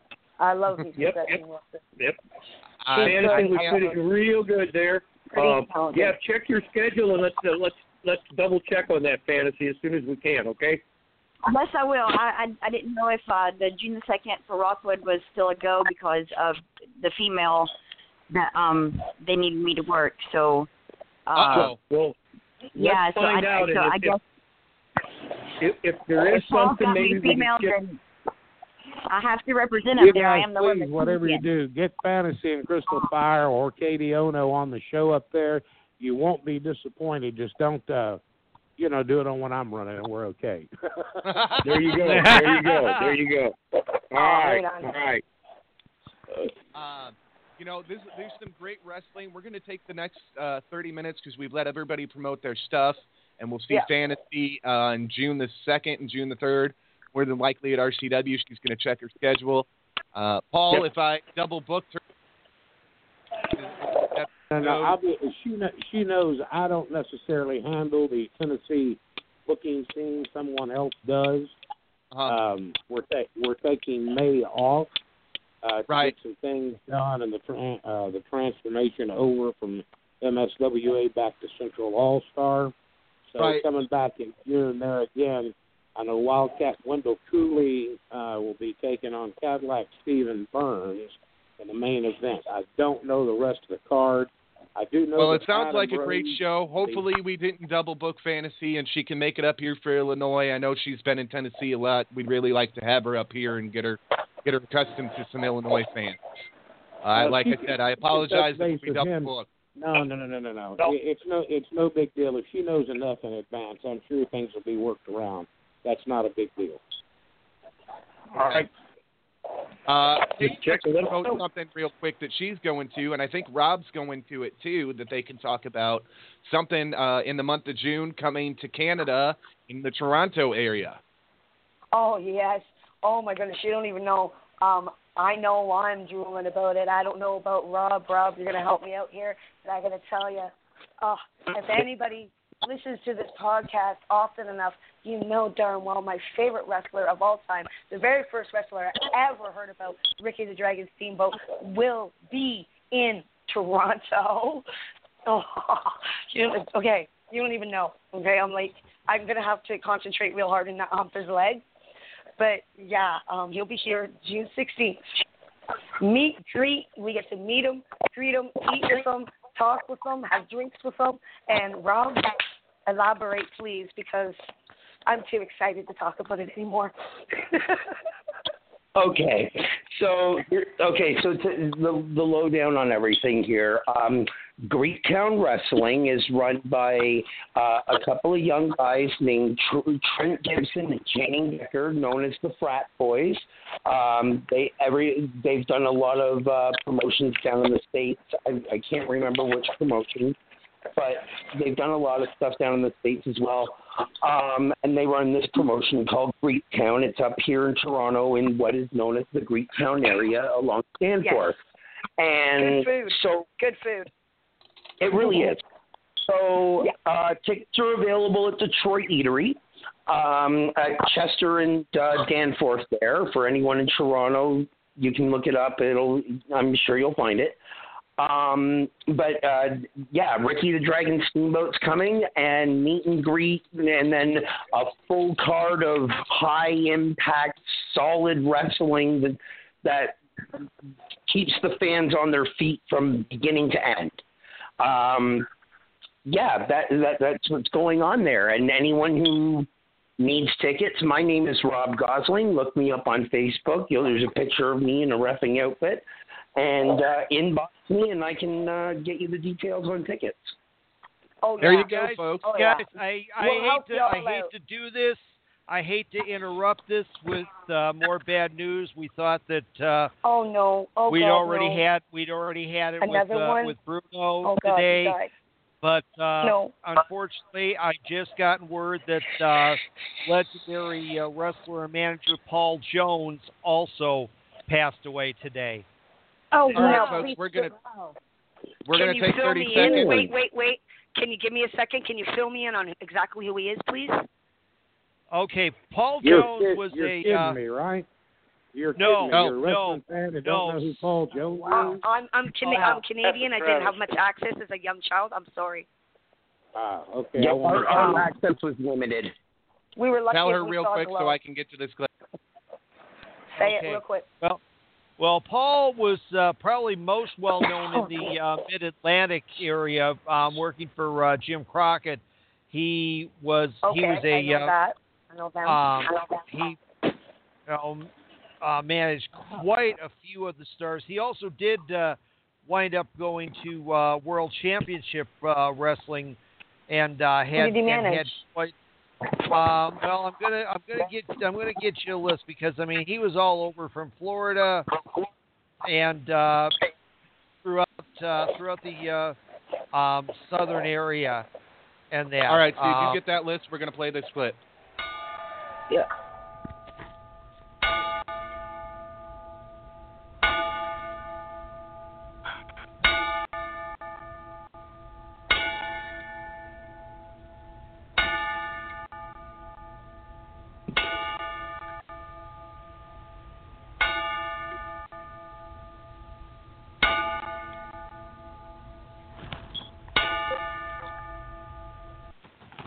Going to talk to a man now that has probably worked with Paul Jones. Ladies and gentlemen, please welcome to the back to the program, Krusher Knopf. Hey guys, how everybody doing? Krusher, are you feeling better? I don't want you Welcome here if you're not darling. How you feeling up to it. Wait, are you high or low? um, What's up? I'm a little bit, I'm a little bit shaky, but I, I think I'll be okay. Was Okay. it, were your levels high or low, uh. It was, it wasn't really high, but I've been dealing with Okay. this for the past couple of months, and it's been really, really high. So Well, we're glad that you're here and we're glad that you're feeling better. This is Krusher Knopf from Jim Crockett Promotions and WCW, another legend joining us here tonight, and a man that uh, definitely knows a thing or two about promoting good wrestling. Um, we're the Paul Jones thing here in a second, but real quickly, Krusher, would you tell our good friend Frank Root about the matches you had between Fantasy and Crystal Fire? Um, I've had a fantasy on my show before. I first uh, saw fantasy at Paul Eubanks show and and uh, when he ran uh, Callaway, Florida, Central All Star Wrestling, and quite a few of the, the talent that was on his show I had on my show back in September. Uh, fantasy was one of those excellent female wrestler.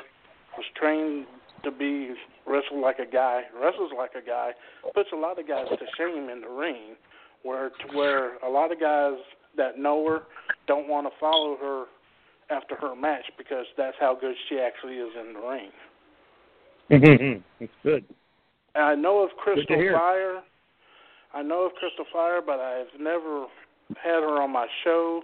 I've I've seen video of her. Both of these women can get down nitty gritty. Um, I saw a clip that uh, Mid South um, Wrestling Association did back a few months ago. They did an extreme wrestling show, and these two women had a hardcore match, which put a lot of men men to shame.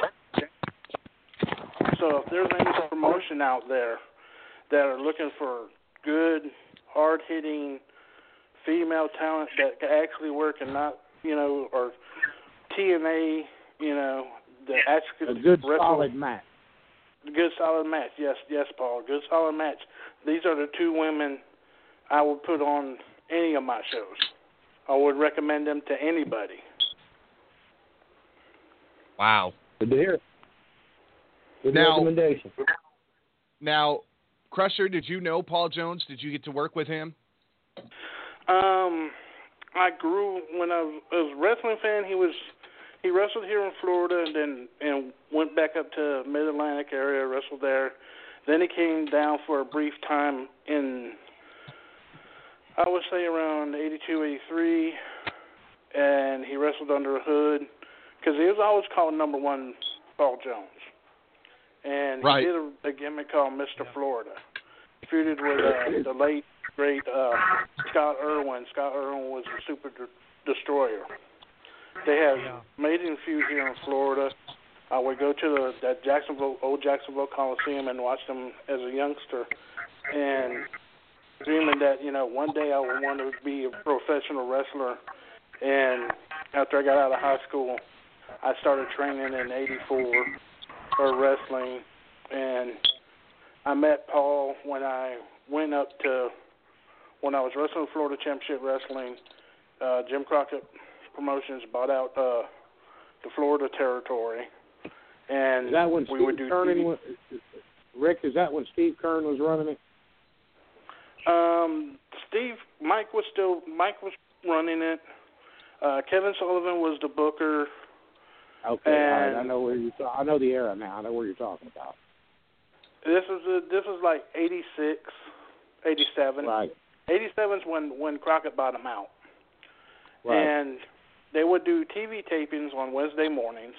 When Crockett bought them out, they switched from Wednesday mornings to Wednesday evenings. And the first time out the gate, Crockett sent all his his guys down, and Paul Jones was one of the guys, and I got to meet Paul.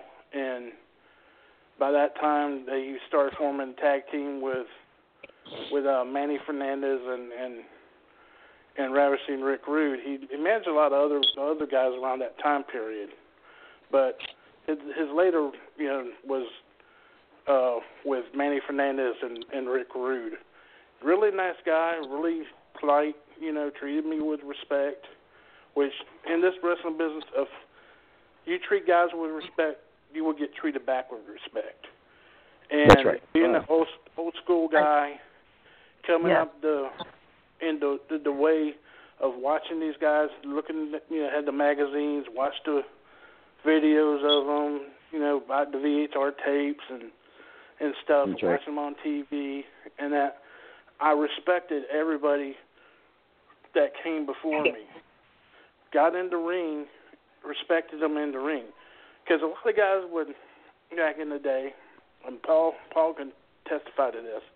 A lot of guys back in the day, or did did we called were called jobbers. I I don't mind that word. I that's a badge I wear with pride because my job was to put guys over on TV. But a lot of these guys would freeze up like a deer in the he- caught in the headlights, and then you would just get massacred. Well, I let them know from day one that you know, hey, you want to rib me and you know poke fun at me?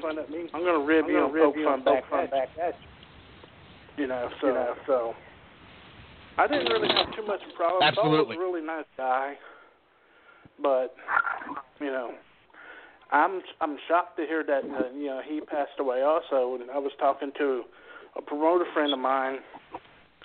Paul knows Paul knows this guy Jerry Stevens, and we were talking about Bruno Sammartino this afternoon, and he said all the old guys that are in the business are fading out, which Yes. is true. You go back and look at it. Ten years ago, you know, you did, this wasn't happening. It was you. It was the the younger guys in the business with the drugs and the alcohol and the everything else. That's you right. know, were dropping off like flies, and the the older guys were still around. But now, the older guys are fading out. And I shared this with you guys before. You know, I like to listen to the stories of how these guys did business and the road trips and all that. Once these guys are all gone, those stories are gone forever, unless you can get them on on on DVD. Or And you these younger guys today don't understand go Downloaded at a later date and and uh, you know listen to it at a later date. Uh, we did. We had a night where Ox Baker was literally in his hospital bed, and he called into the program That's and It's on couple his days own. later, We did just not, got surgery. not make him. we yeah, he wanted to him talk to people. He wanted to He talk wanted to to talk. people.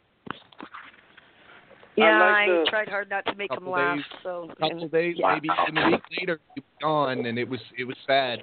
The Yeah. other one that we had like that was uh, Axl Rotten. Uh, Uh, we had, was um. Mad Dog Vachon too. we didn't have.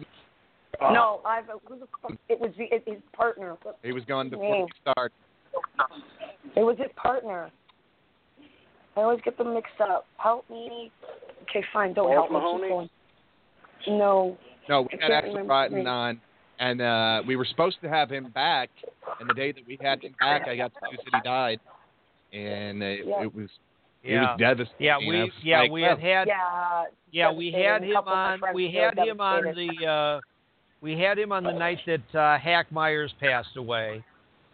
And then the night yeah, and then and then the night when we were supposed to uh have have him on as a guest, then you know that's that's when we lost him, which was like literal literally a month to the day after uh after Hack died. So And the sad thing about I- today is today is the year to the day that we lost Matanoe. Mm. Yeah, It- it- I found that on my Instagram, and I'm like, no, you, you, you can't be serious. I mean, this is all just so falling into these like dominoes, and I'm just, you know, and you know, it's it's rough, guys. It's it's it's it's really rough because I mean, you know, while there's while I didn't work with any of these guys, I obviously grew up, you know, watching watching them and that and just you know to you know have these you know have these news flashes popping you know i mean you know cuz it's like you know i i'm not i'm not a believer in coincidence but it was it was very strange that uh, last night we aired the Jim Cornette clip about uh, um, Johnny Valiant, and in that clip, Jim talked about when Johnny first came into the Midwest, and he and Jimmy fought for the WWA Tag Team titles, and who were the champions at the time, Dick the Bruiser and Bruno Sammartino. So, Oh, wow. yeah, yeah. So, so we played that last night, and then this morning we get the news on Bruno, and you know, Yep. and now this is just, and this is just breaking now about leaving. Paul. You know, Too many are leaving us, folks. Uh, Too many. um, Mike Mooneyham has a, uh, you know, the wrestling writer for uh, the Post and Courier, um, has a uh, great uh, article that uh, he just posted up. So uh, you might want to go ahead and check that out. That uh, gives a lot of Paul's history. in there, Absolutely. so. It's it's really never easy when you hear about a, a fellow wrestler, brother of the ring, passing away. I don't Uh, care. We're gonna we're not who- gonna light things up. I'm gonna let Krusher take a moment. There was a wrestler that Paul and Frank, or I'm sorry, Paul and Krusher know, that has fallen fallen ill, and we want to send a shout out to him. Uh, he was on his way to becoming the next AIWF World Heavyweight Champion. Oh. What's up now? What happened? Um, the the wrestler's name is uh, Scotty Bullwinkle. He back in Okay. October Yeah. at uh, Rage in the Rage in the Cage two, he became the very first AIWF National Heavyweight Champion, and he's still the current champion right now.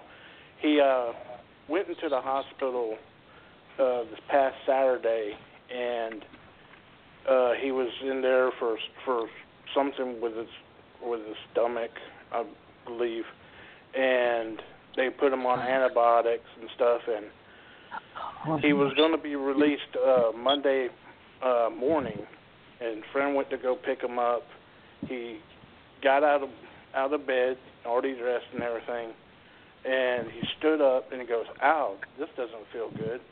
And all of a sudden, his friend said his face just turned white, and then he collapsed on the floor, and the, they had to take him in for emergency surgery. Um, it was life-threatening surgery. Right now, he's in the hospital. They don't know. It's touch Oh, my. and go. Um, Lord. so they're- he's going to be in the hospital for the next couple of weeks, and Yeah. I think the next 72 hours are going to be the most crucial part of it. Um, but a lot of people been contacting asking me what it was, what it was about, and I said, out of privacy and respect for for Scotty, I I'm not going to talk about it without Right. his permission. Right. But, uh, it was it was very serious. We don't know how it's going to turn out right now. I'd like to give a shout out to him. Hope you know prayers and you know positive vibes go out to him and his family. A lot of us don't even know if he really has any other family except for the wrestling guys. Um, I've known him for over ten years. I met him when he first started wrestling in the business as a, a young kid. Um, Paul Paul knows him. Um, he goes by the Irish Thug, Scotty Bullwinkle. That's not a gimmick. He's been in and out of the system mo- almost all of his life. Um, he's very hardcore Trained to wrestler. wrestle. Yeah, trained to wrestle And- underneath Tommy Rich. Yeah, he was trained under NWA former NWA World Champion Tommy Rich. Um, he, he's a brawler. Um, nicest guy in the world. Would do anything for you. He's probably done more benefit shows for other people than I can think of of a lot of people. And he was supposed to have be defending his title next Saturday night in Milan, Georgia, but unfortunately, with the incident that's going on right now, we don't know what's going to happen. If he'll ever return back to the wrestling, do wrestling again. Um, but wow. we're uh, promoter Jerry Stevens of Georgia Wrestling Extreme, AIW affiliate, along with me and Paul, is going to be doing a benefit show for them on May 12th in Milan, Georgia. So, Absol- that's excellent. Wow. All right, Katie's got a quick shout out she wants to send out Well, real all quick right. to line things up. All right, I'd, I'd like to give a little well wishes out to my friend Ashley's uncle Jack. He's uh, having heart complications, and they're talking to they're talking dementia as well. And uh, this is her favorite uncle, a favorite forever. So yeah, we're thinking of you, Uncle Jack. No worries, we got you. All right, uh, I want to talk about something real quick before we get real re-rolling. Uh, there are three benefits happening in Illinois this weekend. One is being held by our good friend that's still with us, Frank Root, with Rampage Championship Wrestling uh, in Pontoon Beach, Illinois. The other one is being held by our friends at Midwest Impact Pro with Tracy Smothers, Jerry Lynn, Bobby Eaton, and all the stars of Midwest Impact Pro. Uh, portion of the proceeds from this event will go to the Optimist Memorial Pool in Havana, Illinois. And then also this Saturday night in Princeton, Illinois is Demolition and Honky Tonk Man. And those are all three benefit events for worthy causes. Wicked. Um, we're going to go to uh, my friend now, who's going to promote another event that's going on this weekend. Uh, PWA could not be here tonight, but they have gone ahead and sent this individual program, the Mad Conservative Crime Fighter. Hello, everyone. Seems there's, Hey, there's been a lot of breaking up? news this past week. Yes. But Yeah, I will get to the show unfortunately. first before I mention the two mm, pieces of break other breaking news that happened in the last few days. Uh, Pinfall Wrestling Association will be returning to the 8th Street Gym at 1401 North 8th Street in Springfield, Illinois on Saturday, April the 21st. $7 for kids 6 to 12, $10 for adults. Kids 5 and under free. Doors open 6.30 p.m., 7 p.m. bell time. So far, the announced matches are uh, Derek Moss will be taking on Truck Thompson. If he- Derek Moss wins, he will be facing somebody in that he wa- really wants to get his hands on, who's been causing him so much grief this uh, season at PWA. Uh, Derek Ross will be taking on Truck Thompson. If Moss wins, he will be facing the president of Pinfall Wrestling Association at Grand Wrestling Spectacle 8. The other announced matchup is uh, Brian Ely will be taking on the Mississippi Madman in a grudge match. Uh, kind of bizarre that Ely uh, decided to attack uh, Madman after he had just lost to uh, the champion Casey Jackson, of which Casey was like challenging anybody in the locker room, and Madman was the facing him at the moment. Ely came out Hey, to Sean, run off. Katie, I have to interrupt for just a minute. Go ahead. Oh. Yeah, go ahead, Paul. I've got to get off of here. I've got to be on a plane at midnight in New Orleans. Um, That's fine. All right. Uh, All right, wanted good to say thank you for everything, Uncle and I will be back next week. Okay, you guys take care of Okay. yourself. Thank you, You got it, Paul. Paul. I'll talk Thanks. to you in a little while. Much All right, good luck, Uncle Paul. everybody. I'll talk to you soon. All right, You bye-bye. got it, Paul. Thanks, brother. All right. Much night, Uncle Uh, Paul. Go ahead, Uh, Crime Fighter. Um, still in action, uh, the Carnival, uh, Attitude Incorporated, uh, Jake Lander, uh, Harley, and some other folks. The the rest of the card has not been fully confirmed yet, so I cannot uh, announce any more matches. With that out of the way, um, Sean forgot to talk about last night. The major news in the Midwest is the closure, the sudden ceasing of operations of National Wrestling League. Yes. Oh, Just my. two days before they were to run the event at the uh, their performance and training center in North Kansas City. So they Major Bleston posted out a statement saying that uh, he must announce that effective on the 12th, NWL all operations. It has been my privilege to work with the incredibly talented women and men who have contributed to NWL. Everyone at NWL was committed to making this promotion successful. Their efforts and determination have allowed us to grow from a laughing stock within the industry to a promotion that aired in five markets, gained millions of video views, earned tens of thousands of followers, and drew thousands of fans to our events. Their hard work had made an impact in the world of professional wrestling, and I hope they all go on to achieve the success they deserve. I thank each and every one of our fans. All of us were honored by your passion for professional wrestling and the NWL. At the onset of this endeavor, I wanted to create a wrestling promotion that fans would believe in, wrestlers would be proud to work for, and one day would become a mainstay in the world of professional wrestling. I believe we accomplished the first two goals. Unfortunately, at the onset of this endeavor, I was also overconfident, stubborn, and made mistakes. As a result, we were not able to see this dream to a full fruition. Um, Uh, again, I thank all of you who made the NWL. I hope you all continue to believe. Major Weston. And With the shortly closing of thereafter, NWL uh, Pierre Abernathy of. St. Louis Anarchy and Yes. Chris Gal of Metro Pro Wrestling have announced that they are going to be reopening their promotions. Yes. St. Louis Anarchy, Anarchy has announced their return event will be on July the 13th, Circus Maximus. Uh, Metro Pro Wrestling has not announced a return date as of yet. As to why NWL closed, it's unknown what caused what caused it or what was the straw uh, that broke the camel's back, but uh, it's possible that it was done for financial reasons. And Right. the wrestlers associated with National Wrestling League, some of which had exclusive contracts with the organization, are now available for bookings.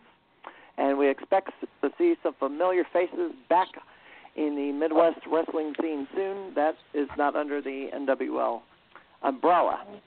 Correct. Comment from One of the one of the ones that uh, was signed with NWL that I tried to bring to Wrestle Wars was Dirty Jake Durden.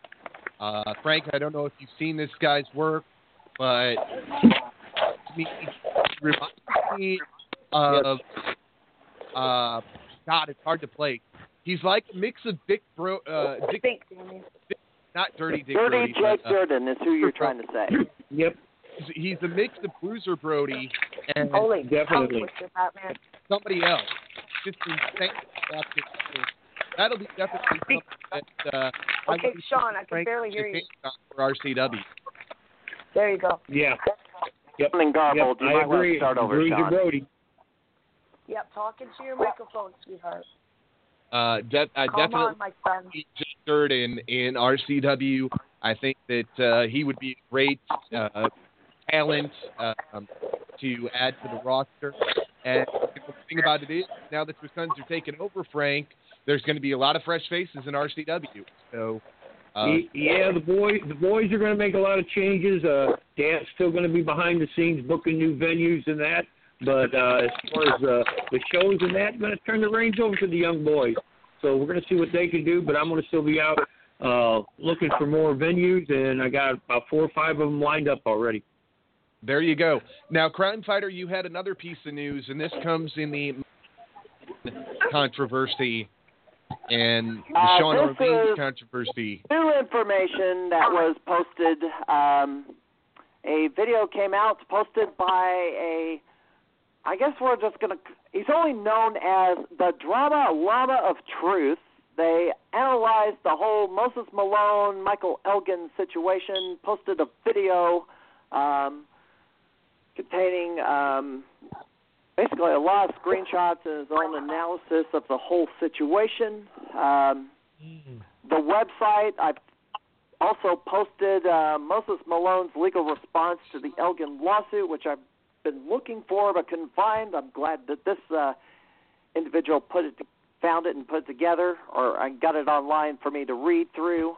Um, he also assembled a number of screenshots and that of Malone's communications back and forth with um, John Orleans, and Michael Elgin, and predictably so, the coverage that he gave to Malone didn't go her way, and uh, she is openly trashing the site, and her follow and her followers are basically following anybody who's following Llama of the Truth on Twitter. I Huh. invite you to go read it on DramaLlamaOfTruth.com. Uh, Strap it's on your under, scandal um, sandals and board your drama llama. Sorry. Sorry. Pull down the tab that says tinfoil and scams. It's Mo, Orleans, Elgin, and just um, read through it all. All this came out. To, all this was discovered tonight, and while I've been listening to this broadcast, I've been reading through all this information, and looks like I have to do. Um, still, looks like I'm going to have to put together another O'Reilly Factor type episode to cover all this. Yeah, because you've got to cover the NWL closing. You've got to cover the closing of uh, or this situation, and you've got to cover the closing. We have it confirmed now, uh, at least from our sources, that Powerhouse Wrestling is no longer in existence. They lasted from 1993 to 2017. Promoter Tim Lyle tried to scam this to make Operation First Stage a man that lasted three decades in wrestling business promoting. Like I said, 1993 to 2017. That is three decades that he promoted in, and uh, it's sad to go. Um, I did, I did not wish this upon any uh, of my enemies or competitors. Um, but we have it confirmed now that he has sold the ring, he has sold the name, he has sold the belt, and there will be a new promotion taking its place called Powerhouse Wrestling Extreme. Probably know at this time. I don't know where they're running, uh, but I'll bring you the news on that when I know it. So, unfortunately, another great promoter, but I'll, I'll give Tim credit where it's due. 24 years promoting, uh, not consistently. Uh, he did have to take some time off here and there, but 24 years of powerhouse. Uh, that's And he was inducted into the Central Illinois Pro Wrestling Hall of Fame two years ago.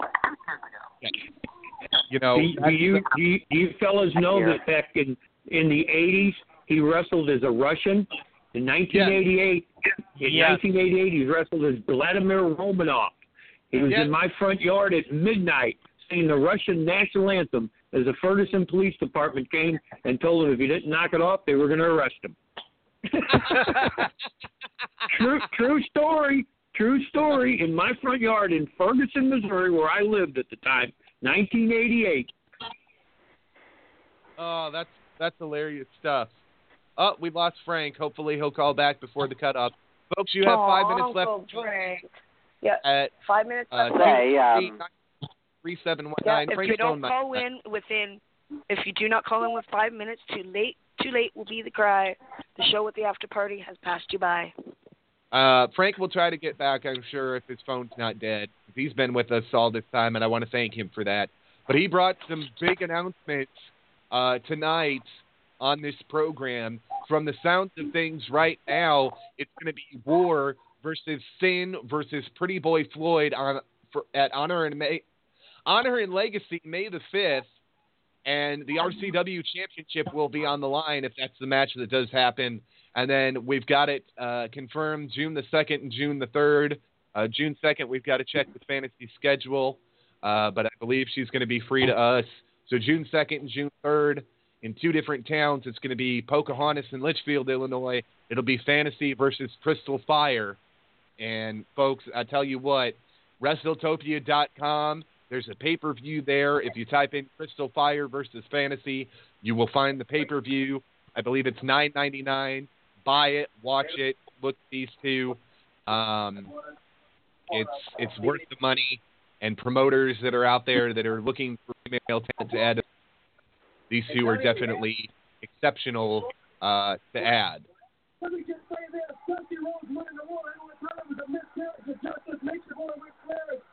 You know, What is that? watching old footage. What is that? Sounds Somebody's like corny going on. Somebody's playing a promo. Uh, Hey, hey, Vic, guys, kind of um, kept you live tonight. Is Thoughts or comments Hey, you've had Hey guys, hold on. this Rick, Rick's, Rick's trying to talk here. Yeah, go ahead, Rick. Okay. hey guys, I'm gonna have to I'm gonna have to cut out. Um, I'll try calling back next next week. Okay, Rick. Um, I just want to give a quick shout out and and say you know give my condolences to the family and friends of Bruno Sammartino and number one Paul Jones. Also like to give a shout out to my friend uh, Scotty Bullwinkle. He's in for the fight of his life. We hope that he pulls through, and you know that's that's all we can really do. But I appreciate you know guys having me on, and then had you know call back and everything, and be able to get back on, and you know talk a little bit about what's going on. You guys take care, and I'll talk with you guys later on. All right. Thank you, You very much, it, Krusher. We'll Take talk to you brother. hopefully next week. Thanks All for right. coming out. It's been a pleasure. Uh, JB, I've kept you a little quiet tonight, and I didn't mean to. Yeah. I know this is kind of the, Uh, one of the no, 1st you're- podcasts you're- you've done. How did you enjoy it? I enjoy it and uh, I enjoy it a lot listening and uh, want to uh, say the, uh, sorry to, for, for the family of Paul Jones and Bruno and uh, much respect. And then April 28th, um, I'm going to dedicate the legends that are still here and that passed away. So the match is dedicated to the legends that has gone and is still here. So um, I enjoyed it. So I'm just here to I, I, listen. and I appreciate So- you doing that because there's not a lot of promoters that would do that. Um, there Yeah. was a, there was a show that I did that I personally it, it wasn't the company that did it, but I personally dedicated the show to Bam Bam Bigelow because the week of the show we had lost Bam Bam, and I said, well, this can't go unnoticed. I said, this is a man that Yeah. was super Yeah. kind and and Yeah. you know uh, Bam Bam Bam. We do have some news on that. I we forgot to break this last night, but it is looking because uh, WrestleMania will be in New Jersey next year. It is looking like they are going to put um, Bam Bam Bigelow into the Hall of Fame, which I'm very excited about because I got to meet Bam Bam back in 2002, and he had lost some weight, but he was he could still do the cartwheels and move. And I think if anybody is deserving of being in the WWE Hall of Fame, it's the Beast from the East, Bam Bam Bigelow. Uh, Frank, I don't know if you ever got to meet Bam Bam. I know you've been around a long time, but Bam Bam was certainly one of those guys. Yeah, he was. I did meet him on one occasion. That definitely did. And I'm sorry I lost you Double K was right. Your phone only stays on for a couple hours. See? Double K. Double K. I love that. Double K. Yeah, I you got a new that. Double. K. Double K. I am Double, Double K. K. Khaotic Katie. Yes. Um, Crime Fighter. Are there any other shows going on this weekend that I forgot about? Uh, Oh, let me see. Dynamo Pro Wrestling in St. Louis at Concordia Terrace Gym on 21st. IWA Unlimited runs their weekly show in Noble, Illinois.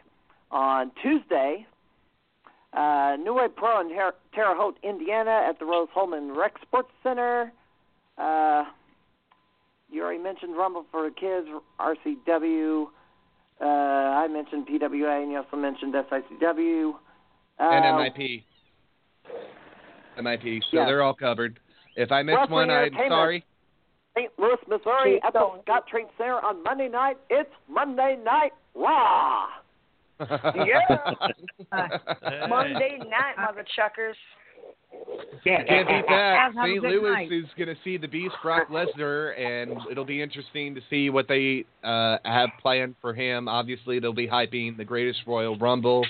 Um, I am so sick of seeing Brock versus Roman. It's, it's just putting a bad taste in my mouth at this point. Um, so I'm hoping that they will do something different.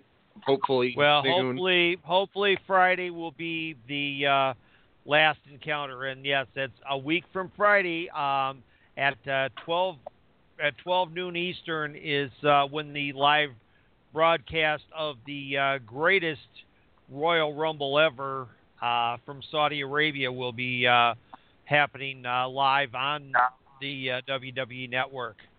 Now, I want to talk about that for a minute, just briefly.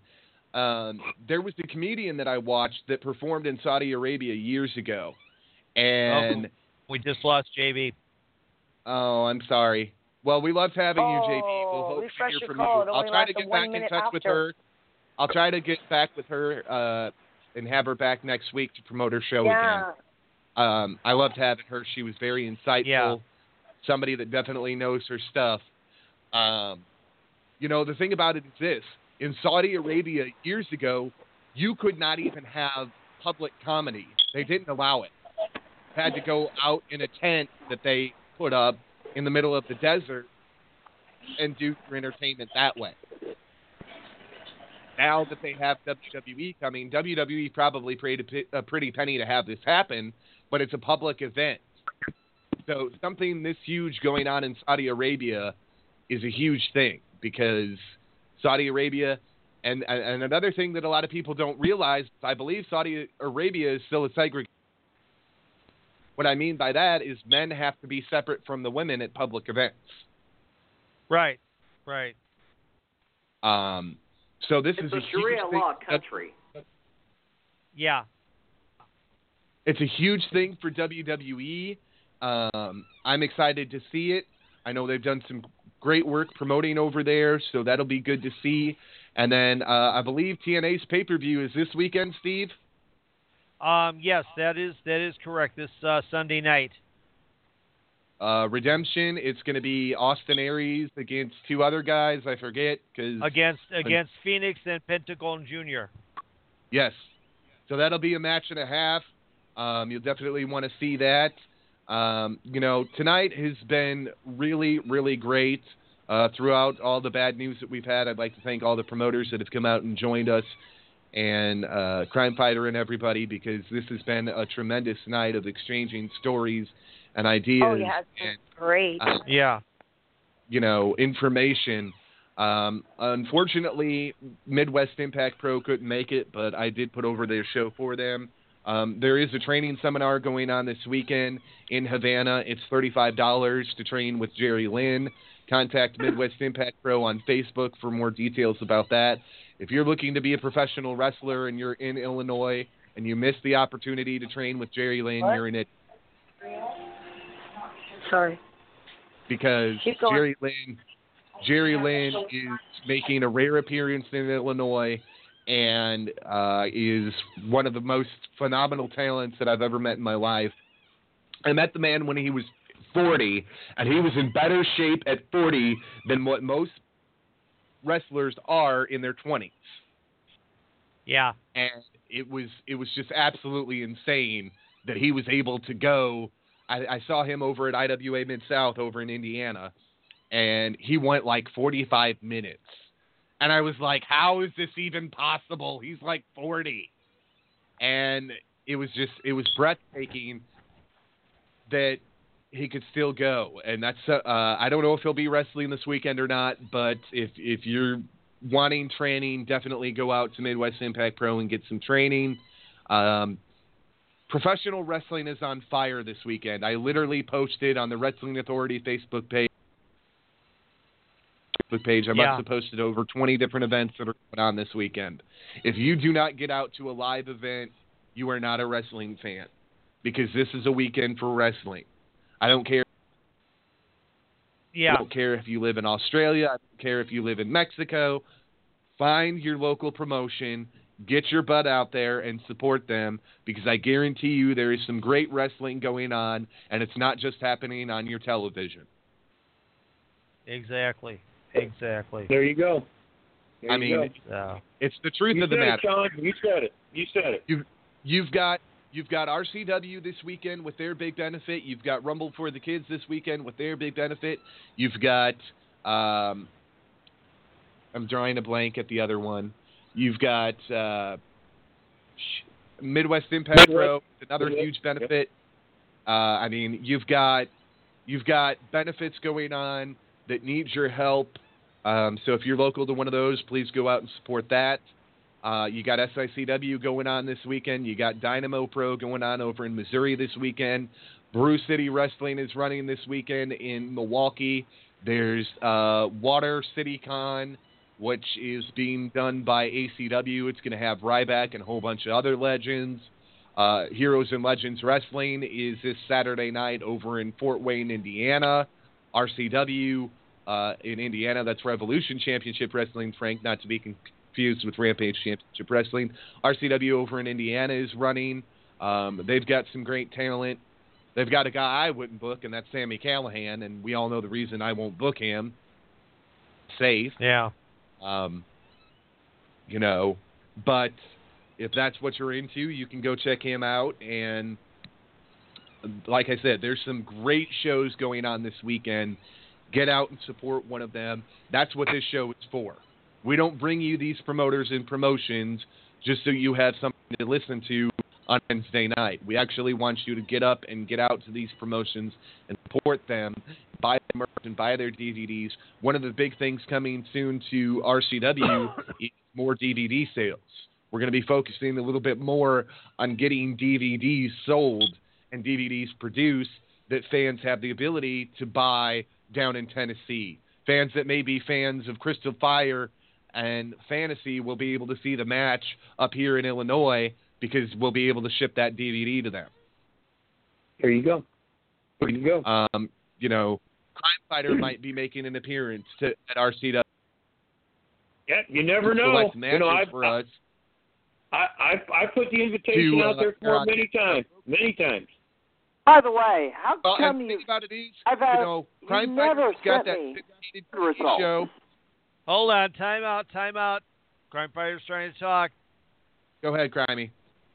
By the way, Frank, you've never ever sent me any card results of these shows. How come? Yeah, well, we'll you don't to have- count- you, you, why don't you come to one of our shows? Hell, it, it's been what five can't years, six everywhere. years. I can't be at. There, you know how many promotions run? I I would like to get card results from all the promotions in Okay, well, Illinois. when, We'll, we'll Where- get I have to where worry you about to PWA Crime Fighter. too. Starting this weekend, Where- uh, Frank, make sure you get me the results for this weekend, and I'll get them to Crime Fighter when when the okay. show is done. All right, I'll do that. I'll do that, but I'll do you one better. Now, Crime Fighter, you live up in the Springfield area, right? Oh yes. Okay, well, I'll tell you what. I would not just give you a free ticket to come to the show. I'll pay your gas for you to come to one of our shows one time and see what it's all about. Because you haven't seen a show since, my God, Jerseyville almost 10 years ago. And there you go, folks. Right? Right? Yeah. Well, it's actually Litchfield. Yeah. Well, you you haven't been at our Litchfield since our crowds are up to 400, since I've been out working as a real promoter. Come on. Come on down sometime. Oh, well, he'll he'll be coming, Frank. He's coming. I've asked him to come. He's going to be coming to film some select matches. I don't know if he's booked the first weekend of June or not, but I'm definitely going to have him try to come out and film Crystal Fire versus uh, Fantasy for us and air that on his uh, syndicated program. All right, And guys. for those that before don't we know head about off, that, Katie's got to leave. So, uh, All Katie, right, say wait, your let me- good let nights me- to everybody. Okay. All right, everybody. You know, you know me. Thanks for coming out. Thanks for putting up with me, and thanks, guys. Seriously, thanks for being great in the in the green room, and you know, and being really patient with me. No, because I have two percent hearing loss, so sometimes I gotta ask you twice. Nobody gets frustrated anymore, but yeah, thanks for thanks for just being you guys. Okay, Awesome. and thanks for Thank thanks you. for me and thanks for thanks for putting up with my double entendres and other stuff like that tonight. we love you, Katie. We'll Okay. see you. We'll see you tomorrow Yeah. night. Uh, Frank, much love, uh, much you know, love, the- Uncle Uncle Frank. Okay. All right. All right. Uh, we'll talk to you soon. You know, the thing guys. about uh, Crime Fighter Yeah. Show is it's on YouTube and it's on syndicated television. And the nice thing about that is it's going to attract fans that we normally wouldn't attract because there's people that will tune into that. I don't know when it airs, um, but there will be people that will tune into that and see. So, hey, you know, and I don't know if his show reaches RCW's uh, crowds or not, but it's a great platform for us to use that we can use for some promotional material and it gives him some footage for his show and gives us some added exposure.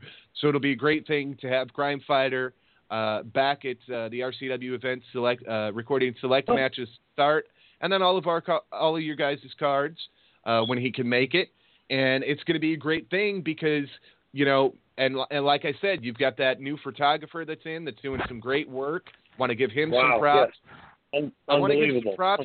I want to give some props to your graphics guy, Frank. He put together Yeah. a brand new Evolution Radio Network logo for us. So big shout out to Drew, Tra- Drew Trader uh, Drew for getting that logo done just- for us. Yeah, his design company is called One Mind Two Design. He does a heck of a job on our posters and everything else. And uh yeah, he's been a great addition to the to the organization and that's what I'm saying. It's it's an organization. It's a real family. I've got a good core of about ten or eleven people, counting my sons, that's going to be taking things over and new heights and uh new towns and uh a lot of new and exciting venues coming up too. Absolutely. And you know, Yeah. you've got somebody like me that's a young thing, and I've been around the block a time or two. You know that I'm coming in to help lend a hand at RCW as well. So RCW is gonna, be And the And uh, not old just me. grizzled, yeah, gonna say the old grizzled guy here is gonna be uh, working as well, even if it's uh, from long distance. But uh, we're gonna we're gonna help make sure that uh, you keep everything uh, running real nice and smooth there, Frank. And the There you nice go. thing is, Like- you know, the nice thing is, and, and I told everybody this uh, last week when Brandon is, was on. The goal for RCW in 2018 at this given moment is to get a thousand people into the Oakley Lindsay Center, and we cannot do that. yes, it is. You're right. We cannot right. do You that without that. your support. You, We you need- can repeat that. Uh, that facility is unbelievable, and since we've been in that facility, we've had phone calls and emails and your te- texts from other other places, other wrestlers too, in and around four or five state area that want to come and work. So the venue is very important, whatever venue you run, but also not just the venue and how you have it set up, but the crowd. And that is the key. If you have a crowd, they know you are doing something right. You can have the greatest building and facility around, but if you've only got a hundred people or less, it, it doesn't look good for the promotion and the organization. Once again, these wrestlers around here, they're unbelievable. The majority of them are unbelievable. The problem Yes. is in the promoting of the events, and I, I Yeah. believe Mhm. Facebook, Facebook, your program, Crime Fighters, YouTube, and that is what can build it. But the promoters have to roll their sleeves up and forget about wearing championship belts and get out and be a promoter. That's my thought. Simple as that. Don't want to say any more about it. No, and you're absolutely right, there you Frank. go. You're absolutely you're absolutely right because we came on and talked about uh, Rex Gill working a 16 year old in the ring and not even having the decency as a promoter or a performer to go to the hospital after that he injured that kid and make sure the kid was okay. No, That's I want to tell you what. bullshit that you let me tell you what happened with that. That 16 year old boy has a lot of talent. He should not have been in the ring. He's he was being trained down here by one of my trainers, Frank Hayes, wrestles as Frankie D. Yeah. He heard about Right. him getting injured. He drove with my son Brandon up from Granite City and Litchfield up to the hospital in Springfield to see how this young boy was. Now, once again, that's where we're at as far as helping kids out, family, the whole respect, honor, trust thing. They drove up there, Brandon, my son, and Frankie D to see how he was. Rex Gill, the promoter, and these other fellows that went up with him that were a lot older, they took off and left the young man at the hospital by himself. No excuse. That's ridiculous. Well, and I'm I'm gonna I'm gonna say this, and I want you to answer this honestly. Beast was there, and Beast didn't even go check on the kid, and Beast is probably helping book behind the scenes again for Rex because he used to do it before. Well, definitely, I'm sure he is. And Beast and I go back way, way back, but he can. He, he, I don't. He doesn't work with me. He hasn't worked with me in a long time for some altercations. But if you are the booker, the matchmaker, the promoter, or if you are anything in charge, you are kind of responsible to make sure that that person is okay. When I have guys work for me and they drive out of town, I'll say, "Hey, call me or text me. You get home okay." You know, because you feel a sense of responsibility. And this 16-year-old kid has got talent. There is no doubt. But he shouldn't have been in that ring. He shouldn't have been up there working. He got sold a bill of goods once again, and all everybody wants to wrestle. But man, take a weekend off. You don't have to wrestle every weekend. Enjoy a weekend well, with your family, that, your girlfriend, your wife. D told us, Frank. Just to, I didn't mean to cut you off here, but from No, what okay. Frankie D That's was okay. telling us, Rex Gill told this kid that he had worked for WWE, and that was the biggest crock of shit that I ever heard in my life. I was like, I can't understand why anybody works for Rex WWE, Gill. I'm going to be the next I've president always- of the United States. He might have worked in the souvenir stands one day as a souvenir salesman, but come on. or an Rex, usher. Rex Gill is Rex Rex Gill is originally from Litchfield. He came to one of my shows back what 15 years ago, 18 years ago. Got in a battle royal. That was it. I said adios, goodbye. He had nothing at that time, and evidently he hasn't done anything to improve or anything whatsoever. And no, that's he why acts as if once wrestling business owes him something. Like But I Fred worked he does. for his events for years because I believe him to be a cancer. Um, Oh, I agree, Central 100%. Yeah. a hundred percent with you. That's I'll- why there should be some sort of rules and regulations. But that Yes, will never happen. Because There- I'm going to tell you right now, if there were rules and regulations, over and over and over again. It's not coming back. Yeah, Well, they they don't even even if want it to did, do it. there's no reason to believe that Gill wouldn't have uh, paid all the fees associated. I mean, he probably would have paid all the fees associated to get a promoter promoter's license and all the hoops you'd have to But- jump but- they through. paid that. all the but- fees, but- Crime Fighter, but, I don't think they would have given it to him. If you had somebody that actually running the city that knew what this guy was up to, there would be no, No. way in the world that anybody that had any anybody that knew anything about wrestling in their right mind that was governing wrestling would give this guy a license. No, way in the world. because you they go into a background check. If you owe back child support, you can't you can't get a promoter's license. You can't get a wrestler's license. Yeah. You have to have surety bond. That means you, You pay your can't. You taxes. can't even get a referee's license back then, if you were That's behind. correct. You're correct.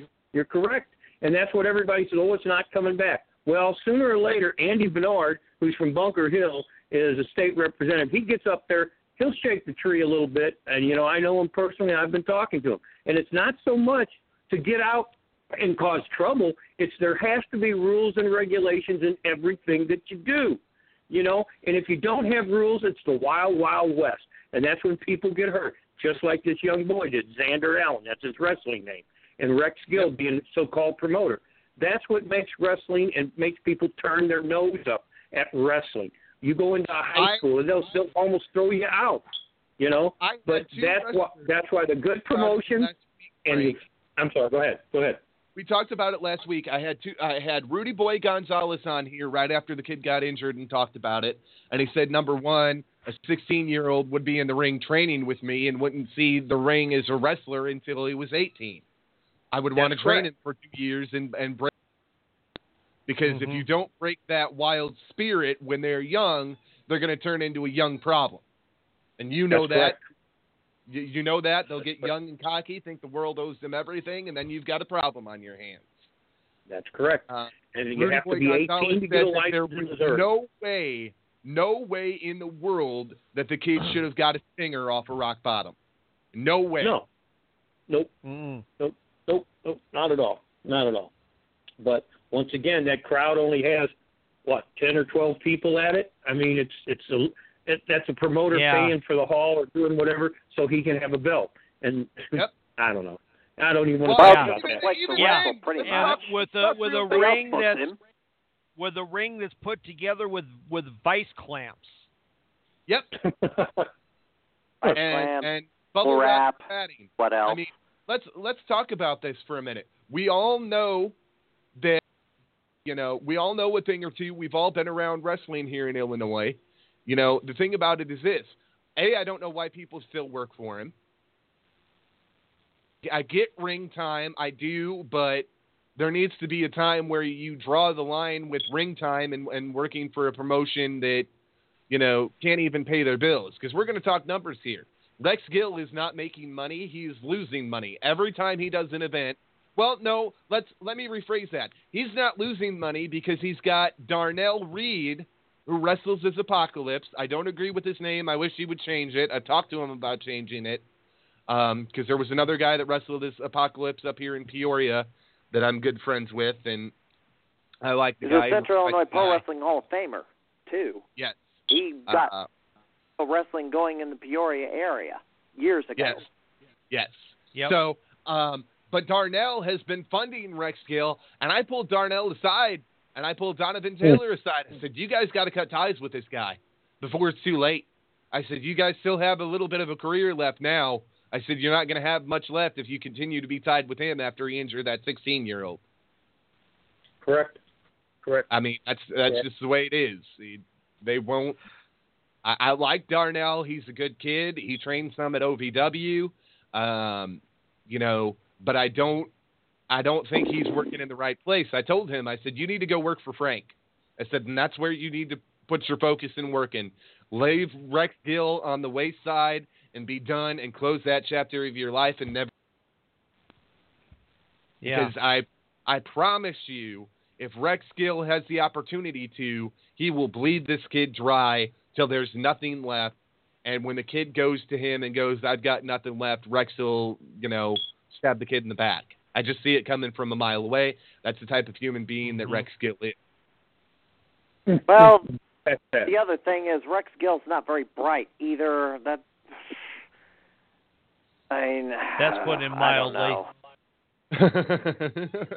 I mean, Reed, I don't know you know- where he even where else he even wrest if he wrestles anywhere else. I don't, Um, no, I don't think yeah, I wrestles think anywhere else. I I think I think well, I don't know if Frankie still uses him on uh, Rumble. He did a couple No. of years ago. But that's once a year. I mean, Uh, Yeah, I but I can't mean, really. he, he was getting booked up there at Riot Fest for a while.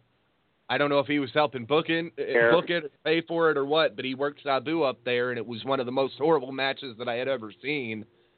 And that was no insult to Sabu. That was a Well, blew every spot. Sabu that- looked good in that match too. Yeah, with he all did. due res- to be t- truthful. horrible match to sit through. I'm sitting there, and I'm like, it's Sabu. At least this will be somewhat good. Nope, nope. It was the drizzling shits. It was Uh, entertaining by world famous flea markets. I want Yeah. to talk real quick, Frank, because we are still on the air. You have a major guest coming to uh, RCW, I believe, in the month of July. He is a WWE Hall of Famer and legend, Oh. and he has a son that is the current WWE superstar. Yeah, we're going to be taking Cowboy Bob Orton up to the Oakley Lindsay Center. Uh, going to do a meet and greet with him, and of course a training seminar. We'll talk more about that as we get closer to it. But uh, we're taking Bob Orton up there because uh, Bob's been uh, with RCW. Oh gosh, for quite a while, off and on. And of course, his name is pretty relevant with his son Randy. Uh, the young generation of people enjoying wrestling knows that name, and of course, the older veterans uh, which we have a, a good group of them in up there in the Hannibal and Quincy area. Will know the Orton name as well. So that's why we decided to take Bob up there the first time. Not saying we're not going to take the ladies up there. We'll be talking about that as we get closer too. But uh, yeah, we're going to start mixing things up a bit, and that was my first mix, of bringing in a, a old veteran. But my sons have got some other ideas, and uh, they're younger, of course, kind of in your age bracket, and that maybe a little older and younger. But uh, going to be a lot of shaking up here in RCW as we come into the next uh, 30 years of it. I guess. there you, you know, go. You know, I got into it late in life, and I've done halfway decent at it. I've enjoyed it. I haven't gone financially broke or bankrupt. Haven't made a lot of money, but uh, haven't haven't closed up shop though either. So uh, if I could have done that in 30 years, getting late, I think my boys can handle it maybe another 30 years and keep RCW going maybe another 30 years. That would be kind of cool. That would be really yes. cool. It really would be. Yes. Yeah. Well, and you've got people like me that want to see it survive and and uh, live another day, and people like Steve. You know, Steve Steve keeps me in line to make sure that all my booking decisions are logical because sometimes they get a little illogical. I'm not talking yeah. Disco Inferno illogical, but you know. Well, in, in this in this business of wrestling, sometimes we all get off track a little bit. We all need to take time off sometime to get adjusted. And that's the sad thing about it is being a, a promoter. You can't really take too much time off because if you do, your promotion goes down. So wrestlers can take time off, promoters can't. That's why I've kind of surrounded myself with a good core group of people that have the same attitudes about wrestling and people and life that I do. That I've, I've surrounded myself with. Of course, my sons have grown up with me, so they know what what my values and what my philosophy is. So with them, my four sons, and this core group, I feel really strongly that things can keep materializing and improving and improving because I like getting out, meeting new people, new towns, and cultivating it. And the shows sometimes get a little stressful for this older guy, but I enjoy getting out, meeting new people, and cultivating a new crowd. And I'll tell you what, Special Olympics has got me hooked up with at least four other towns to do Special Olympic benefits for. That's pretty darn cool. Oh, that's cool. awesome. Really That's excellent. That is excellent. That'll be something that I'll definitely be looking forward to being a part of. You know, uh, Crime Fighter and Frank, I know you guys have had past issues, and uh, we're going to lay that aside. We're going to try to start things anew. And like I said, Crime Fighter, I'll get you the results from this weekend as soon as I get them and start getting you the results uh, as I'm down there. I'll make sure that I get a copy of the sheet. Results are not just for me; it's for anybody that reads reads my website because a lot of people probably don't know who wrestles for RCW these days. Well, That- that that is is correct. Very, very good point. The, the thing that I want to interact real quick since we've started, our Facebook page now is almost almost up to 1,800.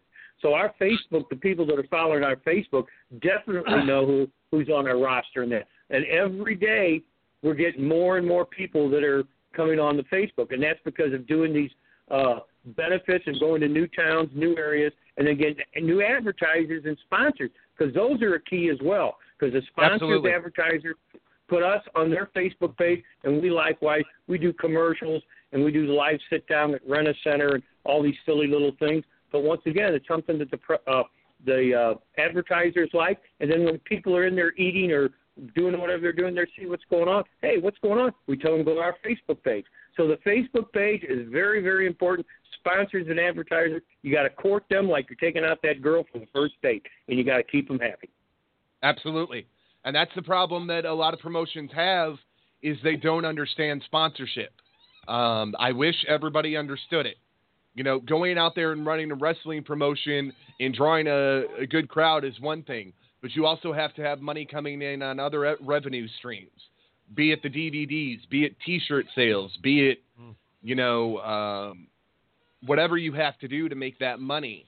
You know, one of the biggest things that I used to do back in the day that worked uh, really well for us is at venues that served or even didn't serve alcohol, I would do an after party for the adults, and I could get a bar to pay me two hundred to three hundred dollars to host the after party. You bring in a couple of the wrestlers and have them drink with the fans and sit for an additional hour before they head out and go home, and you make two hundred dollars, and you keep that sponsor happy and that bar happy, they're going to have you back the next show.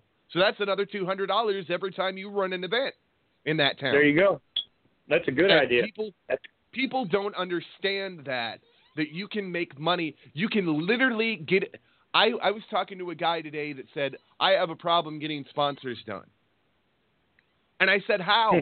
I said in this day and age, if you can't get a deal done, you're not negotiating the right way, because I. You might not get the deal done at your at your desired price point, but I guarantee you, if you budge a little and you give something to them that is going to be worth their money, I'm not talking about oh we're just going to announce uh, Johnny's Tavern and and you know you got we're we're just going to put your logo on our flyers and that's going to be it. No, you have to charge them enough to go get a forty dollar banner printed with their logo on it that you can hang up at your event and and say that they're one of your sponsors. And then they can right. set that up at their merchandise table and, you know, have a table on display of whatever their goods or services are. And that'll mm-hmm. attract people to that business. Because the other thing is, wrestling companies want to attract people from businesses, but don't want to attract bi- people to the businesses. Don't want to attract their fans to that business. And you can't have it that way. You Yeah. can't have your cake and eat it too. You've got to be. If the promo- if the sponsor puts you over, you have to be putting the sponsor over in more ways than they put you over. Okay, let's say all they can do is uh, take one of your banners and put it in their storefront window. Well, that's better than nothing. Okay, right. But that doesn't mean that you shut them out of all the advertising that you're going to do of the show. If they're paying you five hundred dollars, you don't keep the, their logo out of the TV ad. That's just not the way you do business. And that's the way some promoters like to play. They like to play that dirty, dirty, shady BS, and that's not the way Yeah. I play. I like to take care Well, of my sponsors because without them, a lot of this wouldn't be possible. Because I'm going to tell Exactly. everybody the truth. Exactly. Sponsors are there Exactly. at the end of the day to lessen the bro on the promoter's pocketbook. That's what you they're there it. for. You got it. Because we we've got something new. We've got uh, we've got banners that go on the side of our ring. Our ring is uh, three foot high. Eight. It's an 18 by 18 ring. So we got banners on the side of the ring, three by 18. I divide them up into two. So here you're getting a three by nine banner. You're getting two sponsors on one side, and those are very very good looking uh, banners. So as the people coming in, they see them. They see two, four, six, eight sponsors on the side of the ring. That's pretty darn impressive. And then you got banners hanging from the rafters or tables or wherever else too. And the more banners Well, you one have, of the of course, most creative sponsors. things I ever saw, Frank, was IWA Productions. They could not afford a steel barricade, so what they did is they built a PVC pipe barricade and had a banner on every section of that barricade that was There you paid. go. It was one of the most genius things I had ever seen in my Yep. life. Yep. I Yep. said, because if you can get every one of those sections to be paid for, you're making money. That's right. Even if it's at That's it hundred dollars a pop to have that banner up per show, hundred dollars times twelve per show, that's a lot of money. Yes, it is. Yes, it is. You know, that that's the other thing too. Uh, uh, the concession stand is a big thing. If you get the concession stand, you're going to make money, uh, and that's what a lot of these promoters don't understand. You go in and you you can negotiate with with Knights of Columbus, VFW halls, whatever. I mean, because their concession stands usually are pretty cheesy anyway. Let's face it.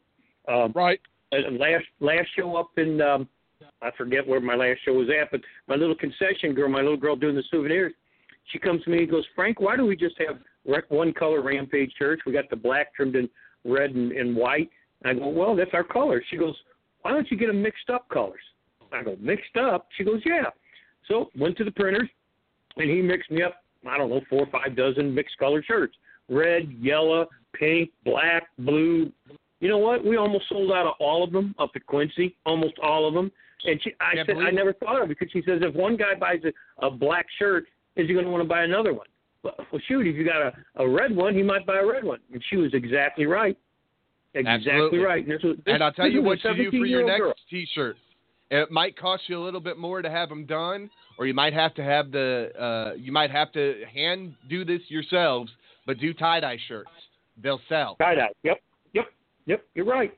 You know, Because- but here, here's a 17 year old little girl who's part of our family. She came up with the idea, shot it to me, boom, boom, boom. Well, shoot, I gave a lot her, her, her a lot of extra money for that night. I mean, she she hit it right on the, and that's what it's all about. The concession stand. Our little girl in the concession stand prides herself in Litchfield, and you'll see that she changes the menu all the time. So when they come in for the four o'clock door open, then we have a 4:30 pre-show. So it's only an hour show, a warm up, dark matches technically.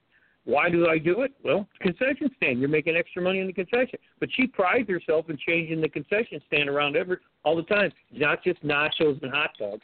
I mean, we'll have pulled pork. We'll have fries with uh, uh, cheese all over them. She'll she'll come up with anything. Apple pie. I'm gonna I'm gonna have to talk to her because one of the things that I did that was really successful, and Steve Kane will tell you when I ran Ashton, is I went out and bought bags of uh, bags of tortilla chips. I got I uh, got a big roll of hamburger and Walking nachos. Tacos. walking nachos. That's And- it. That's it. Yep. And I tell you what, you sold those things for like five bucks, and we couldn't sell enough of it. The other Yep. thing is if you're in a town that has got a mom and pop pizza joint, you work with them. What I used to do Yep. is I mm-hmm. got my large pizzas for nine dollars a piece. I turn around and sell them two dollars or two fifty a slice. You make That's your right. money back. You keep the sponsor happy. You keep the fans happy. Yep.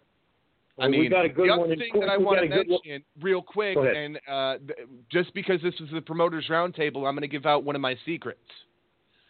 People do not realize that if you are running a venue that has alcohol, or even a venue that doesn't have alcohol, as long as the venue doesn't have a problem with it, you can go to Miller and Budweiser, your local distributors, and get free banners made to promote your show with the Miller You're and right. Budweiser logo on them.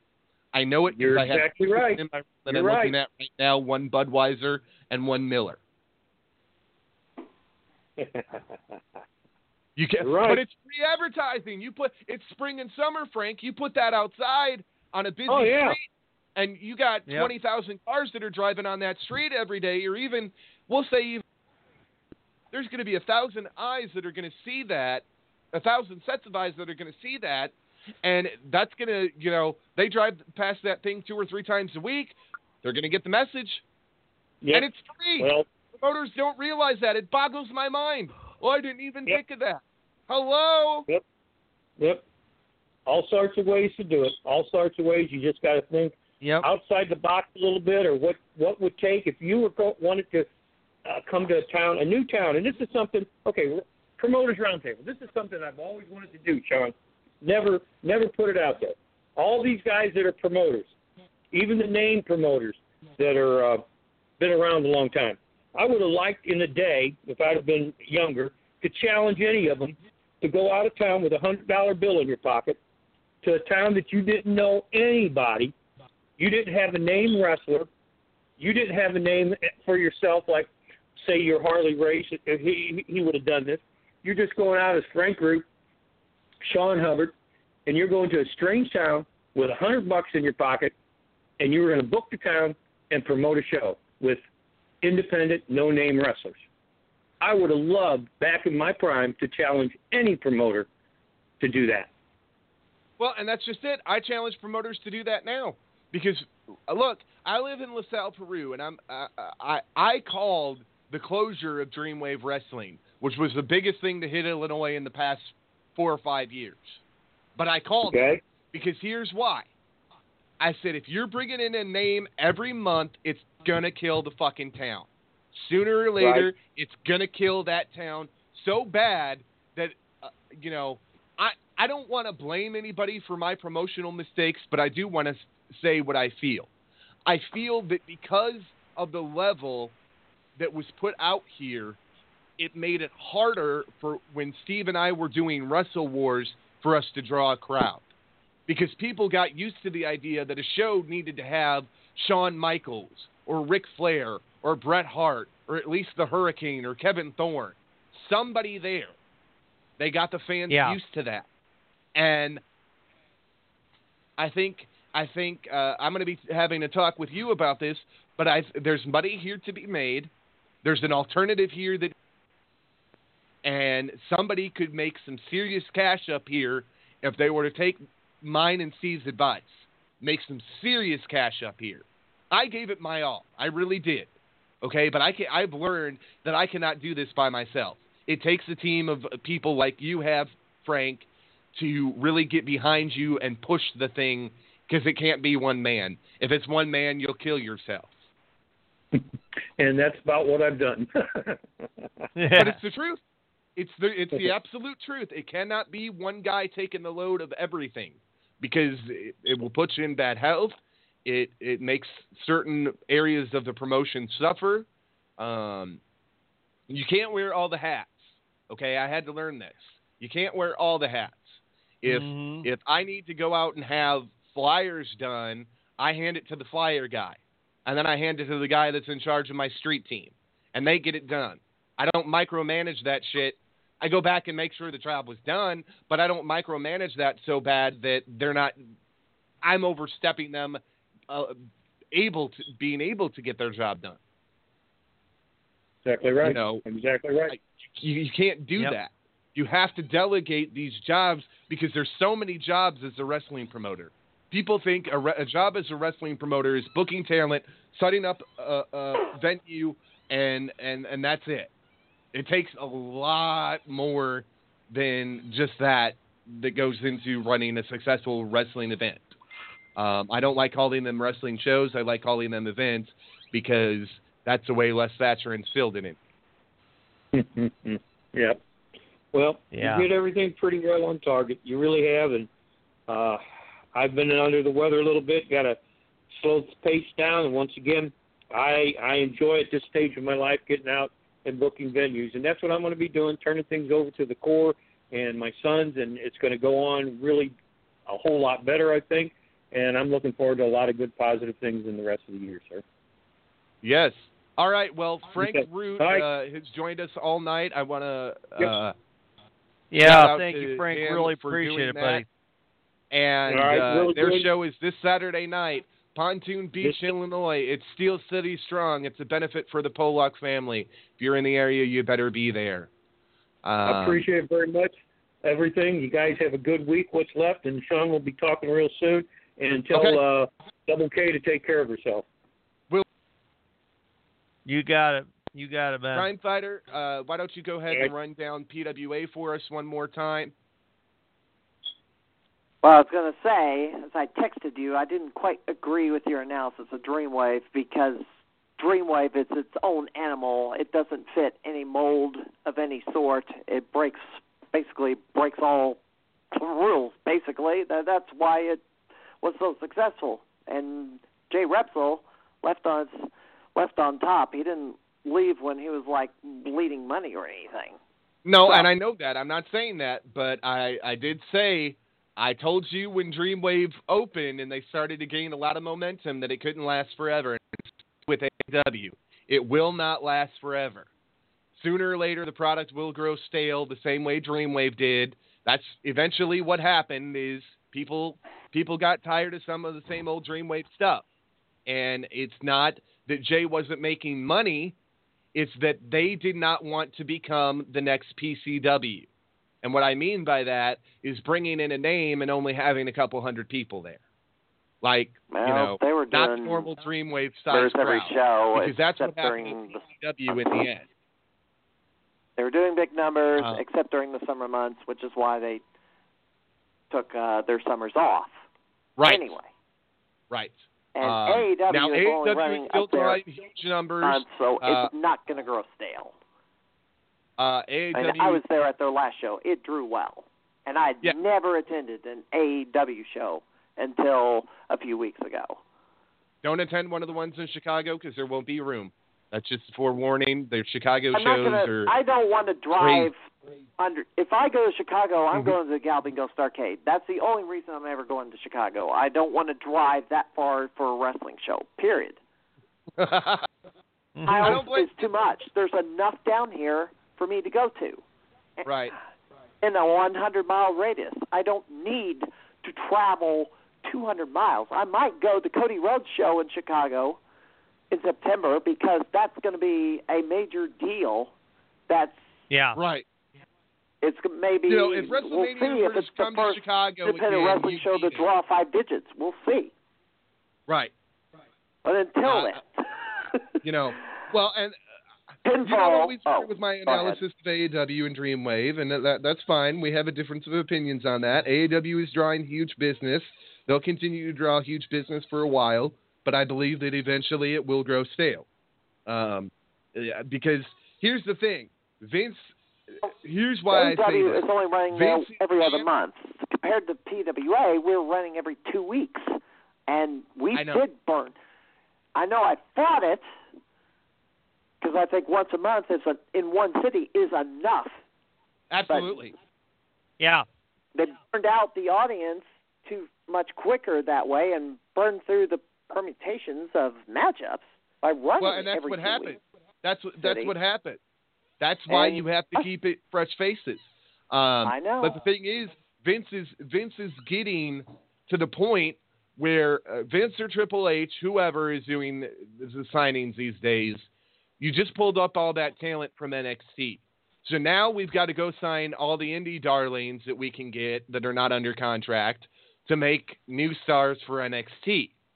And we know what Oh, happens they're already that working happens. that.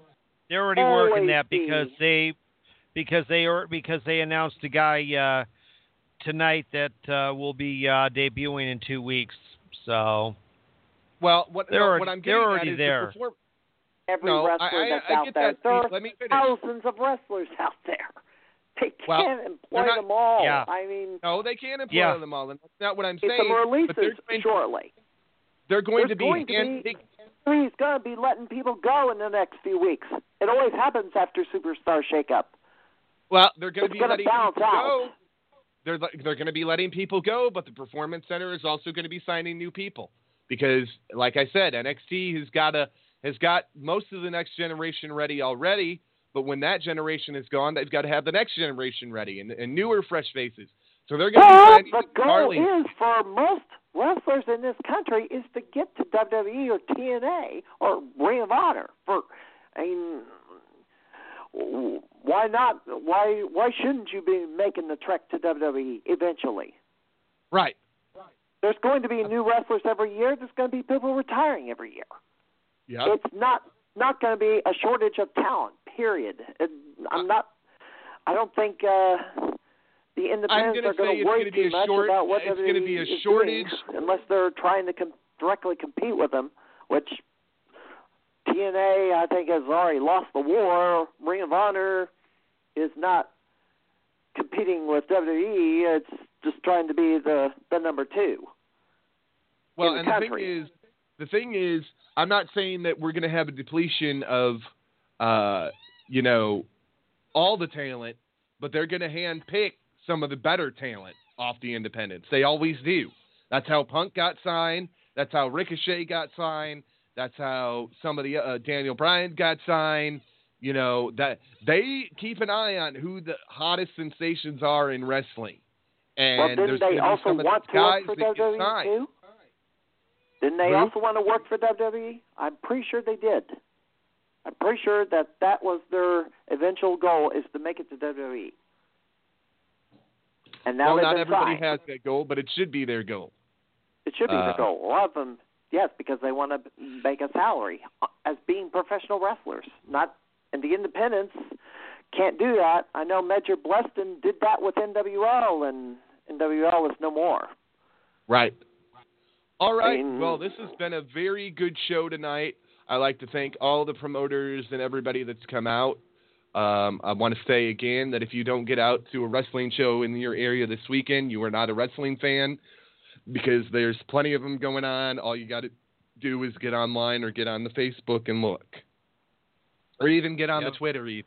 I mean, there's Yep. tons of shit on Twitter. Um, right. Hey, Twitter. I I don't hate use the Twitter. Twitter much either, but it's Twitter an is a human toxic waste dump. Or uh, final plug. I didn't get this in I- because I went on a tangent about Dreamwave. Pinfall Wrestling Association at the 8th Street Gym this Saturday, April 21st in Springfield, Illinois, 1401 North 8th Street. You can follow us on Facebook. Uh, PWA Springfield, and we are nearing 2,000 likes, and we'd like to get over 2,000 before the end of the month. We are sitting at you go. 1,970. Hey, there you go. You guys will make it hopefully before the end of the month. Got two weeks and left my this month. website, if you want to follow all these news updates have been coming down the pike in the last few days. The St. Louis Wrestling Community at stlwrestling.livejournal.com. I will be post.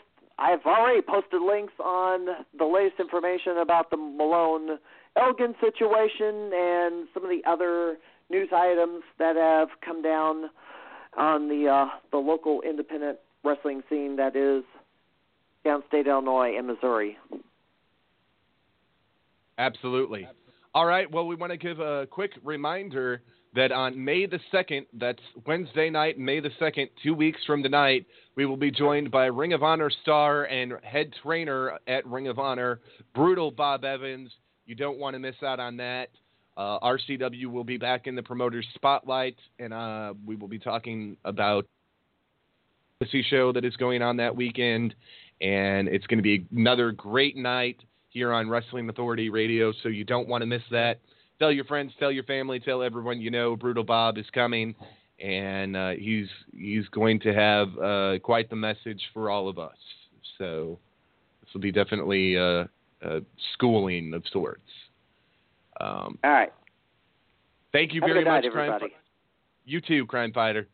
With that being said, I am Sadistic Sean David Hey, signing off I wanna, my. You know what? I'm Go going to throw one. I'm going to throw one last thing here because uh, I just I just spotted this from uh, I just I just popped up her uh, Twitter and from two days ago, Sue Yung sent this to her. Stop slandering and dramatizing myself, my husband, and my family. Support what you love versus associating your current issue. We heard, Boo. Yep, that's exactly right.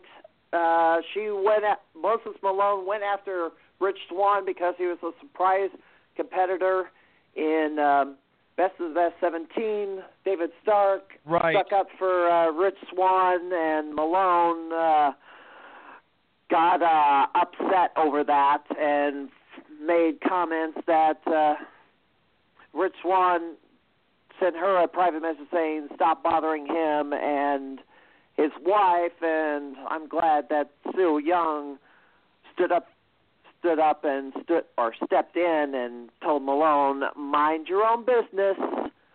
We Yep. have our situation under control. You are not helping matters. And Malone needs to Malone just can't help herself it seems and with all that information that's been put out today up on Moment of Truth uh you know, I don't Malone thinks she's going to beat Elgin in court. I don't think so. No. I really don't think so. I think she's going to get the I mean, she doesn't even have she has not found a lawyer yet. Yeah. She has not secured a lawyer. Nope. Nobody seems to want to take this case. Yeah, what a what a mess. yeah. All right, have a good night everybody. Yep. Exactly. So, uh, and don't forget uh, um, tomorrow night uh, at uh, 10 9 Central, Throwback Thursday. Sean will find something to put up. We'll be back here live uh, Tuesday night at uh, 10 9 Central for Rampage Rants. Tuesday night turmoil, and uh, you've already heard uh, Krusher and uh, Paul will be back uh, a week from tonight. So, um, hey, say goodnight, Sean. Good night, everybody. All right, you know what time it is. Like Katie says, you go where you want, but you can't stay here. Get out.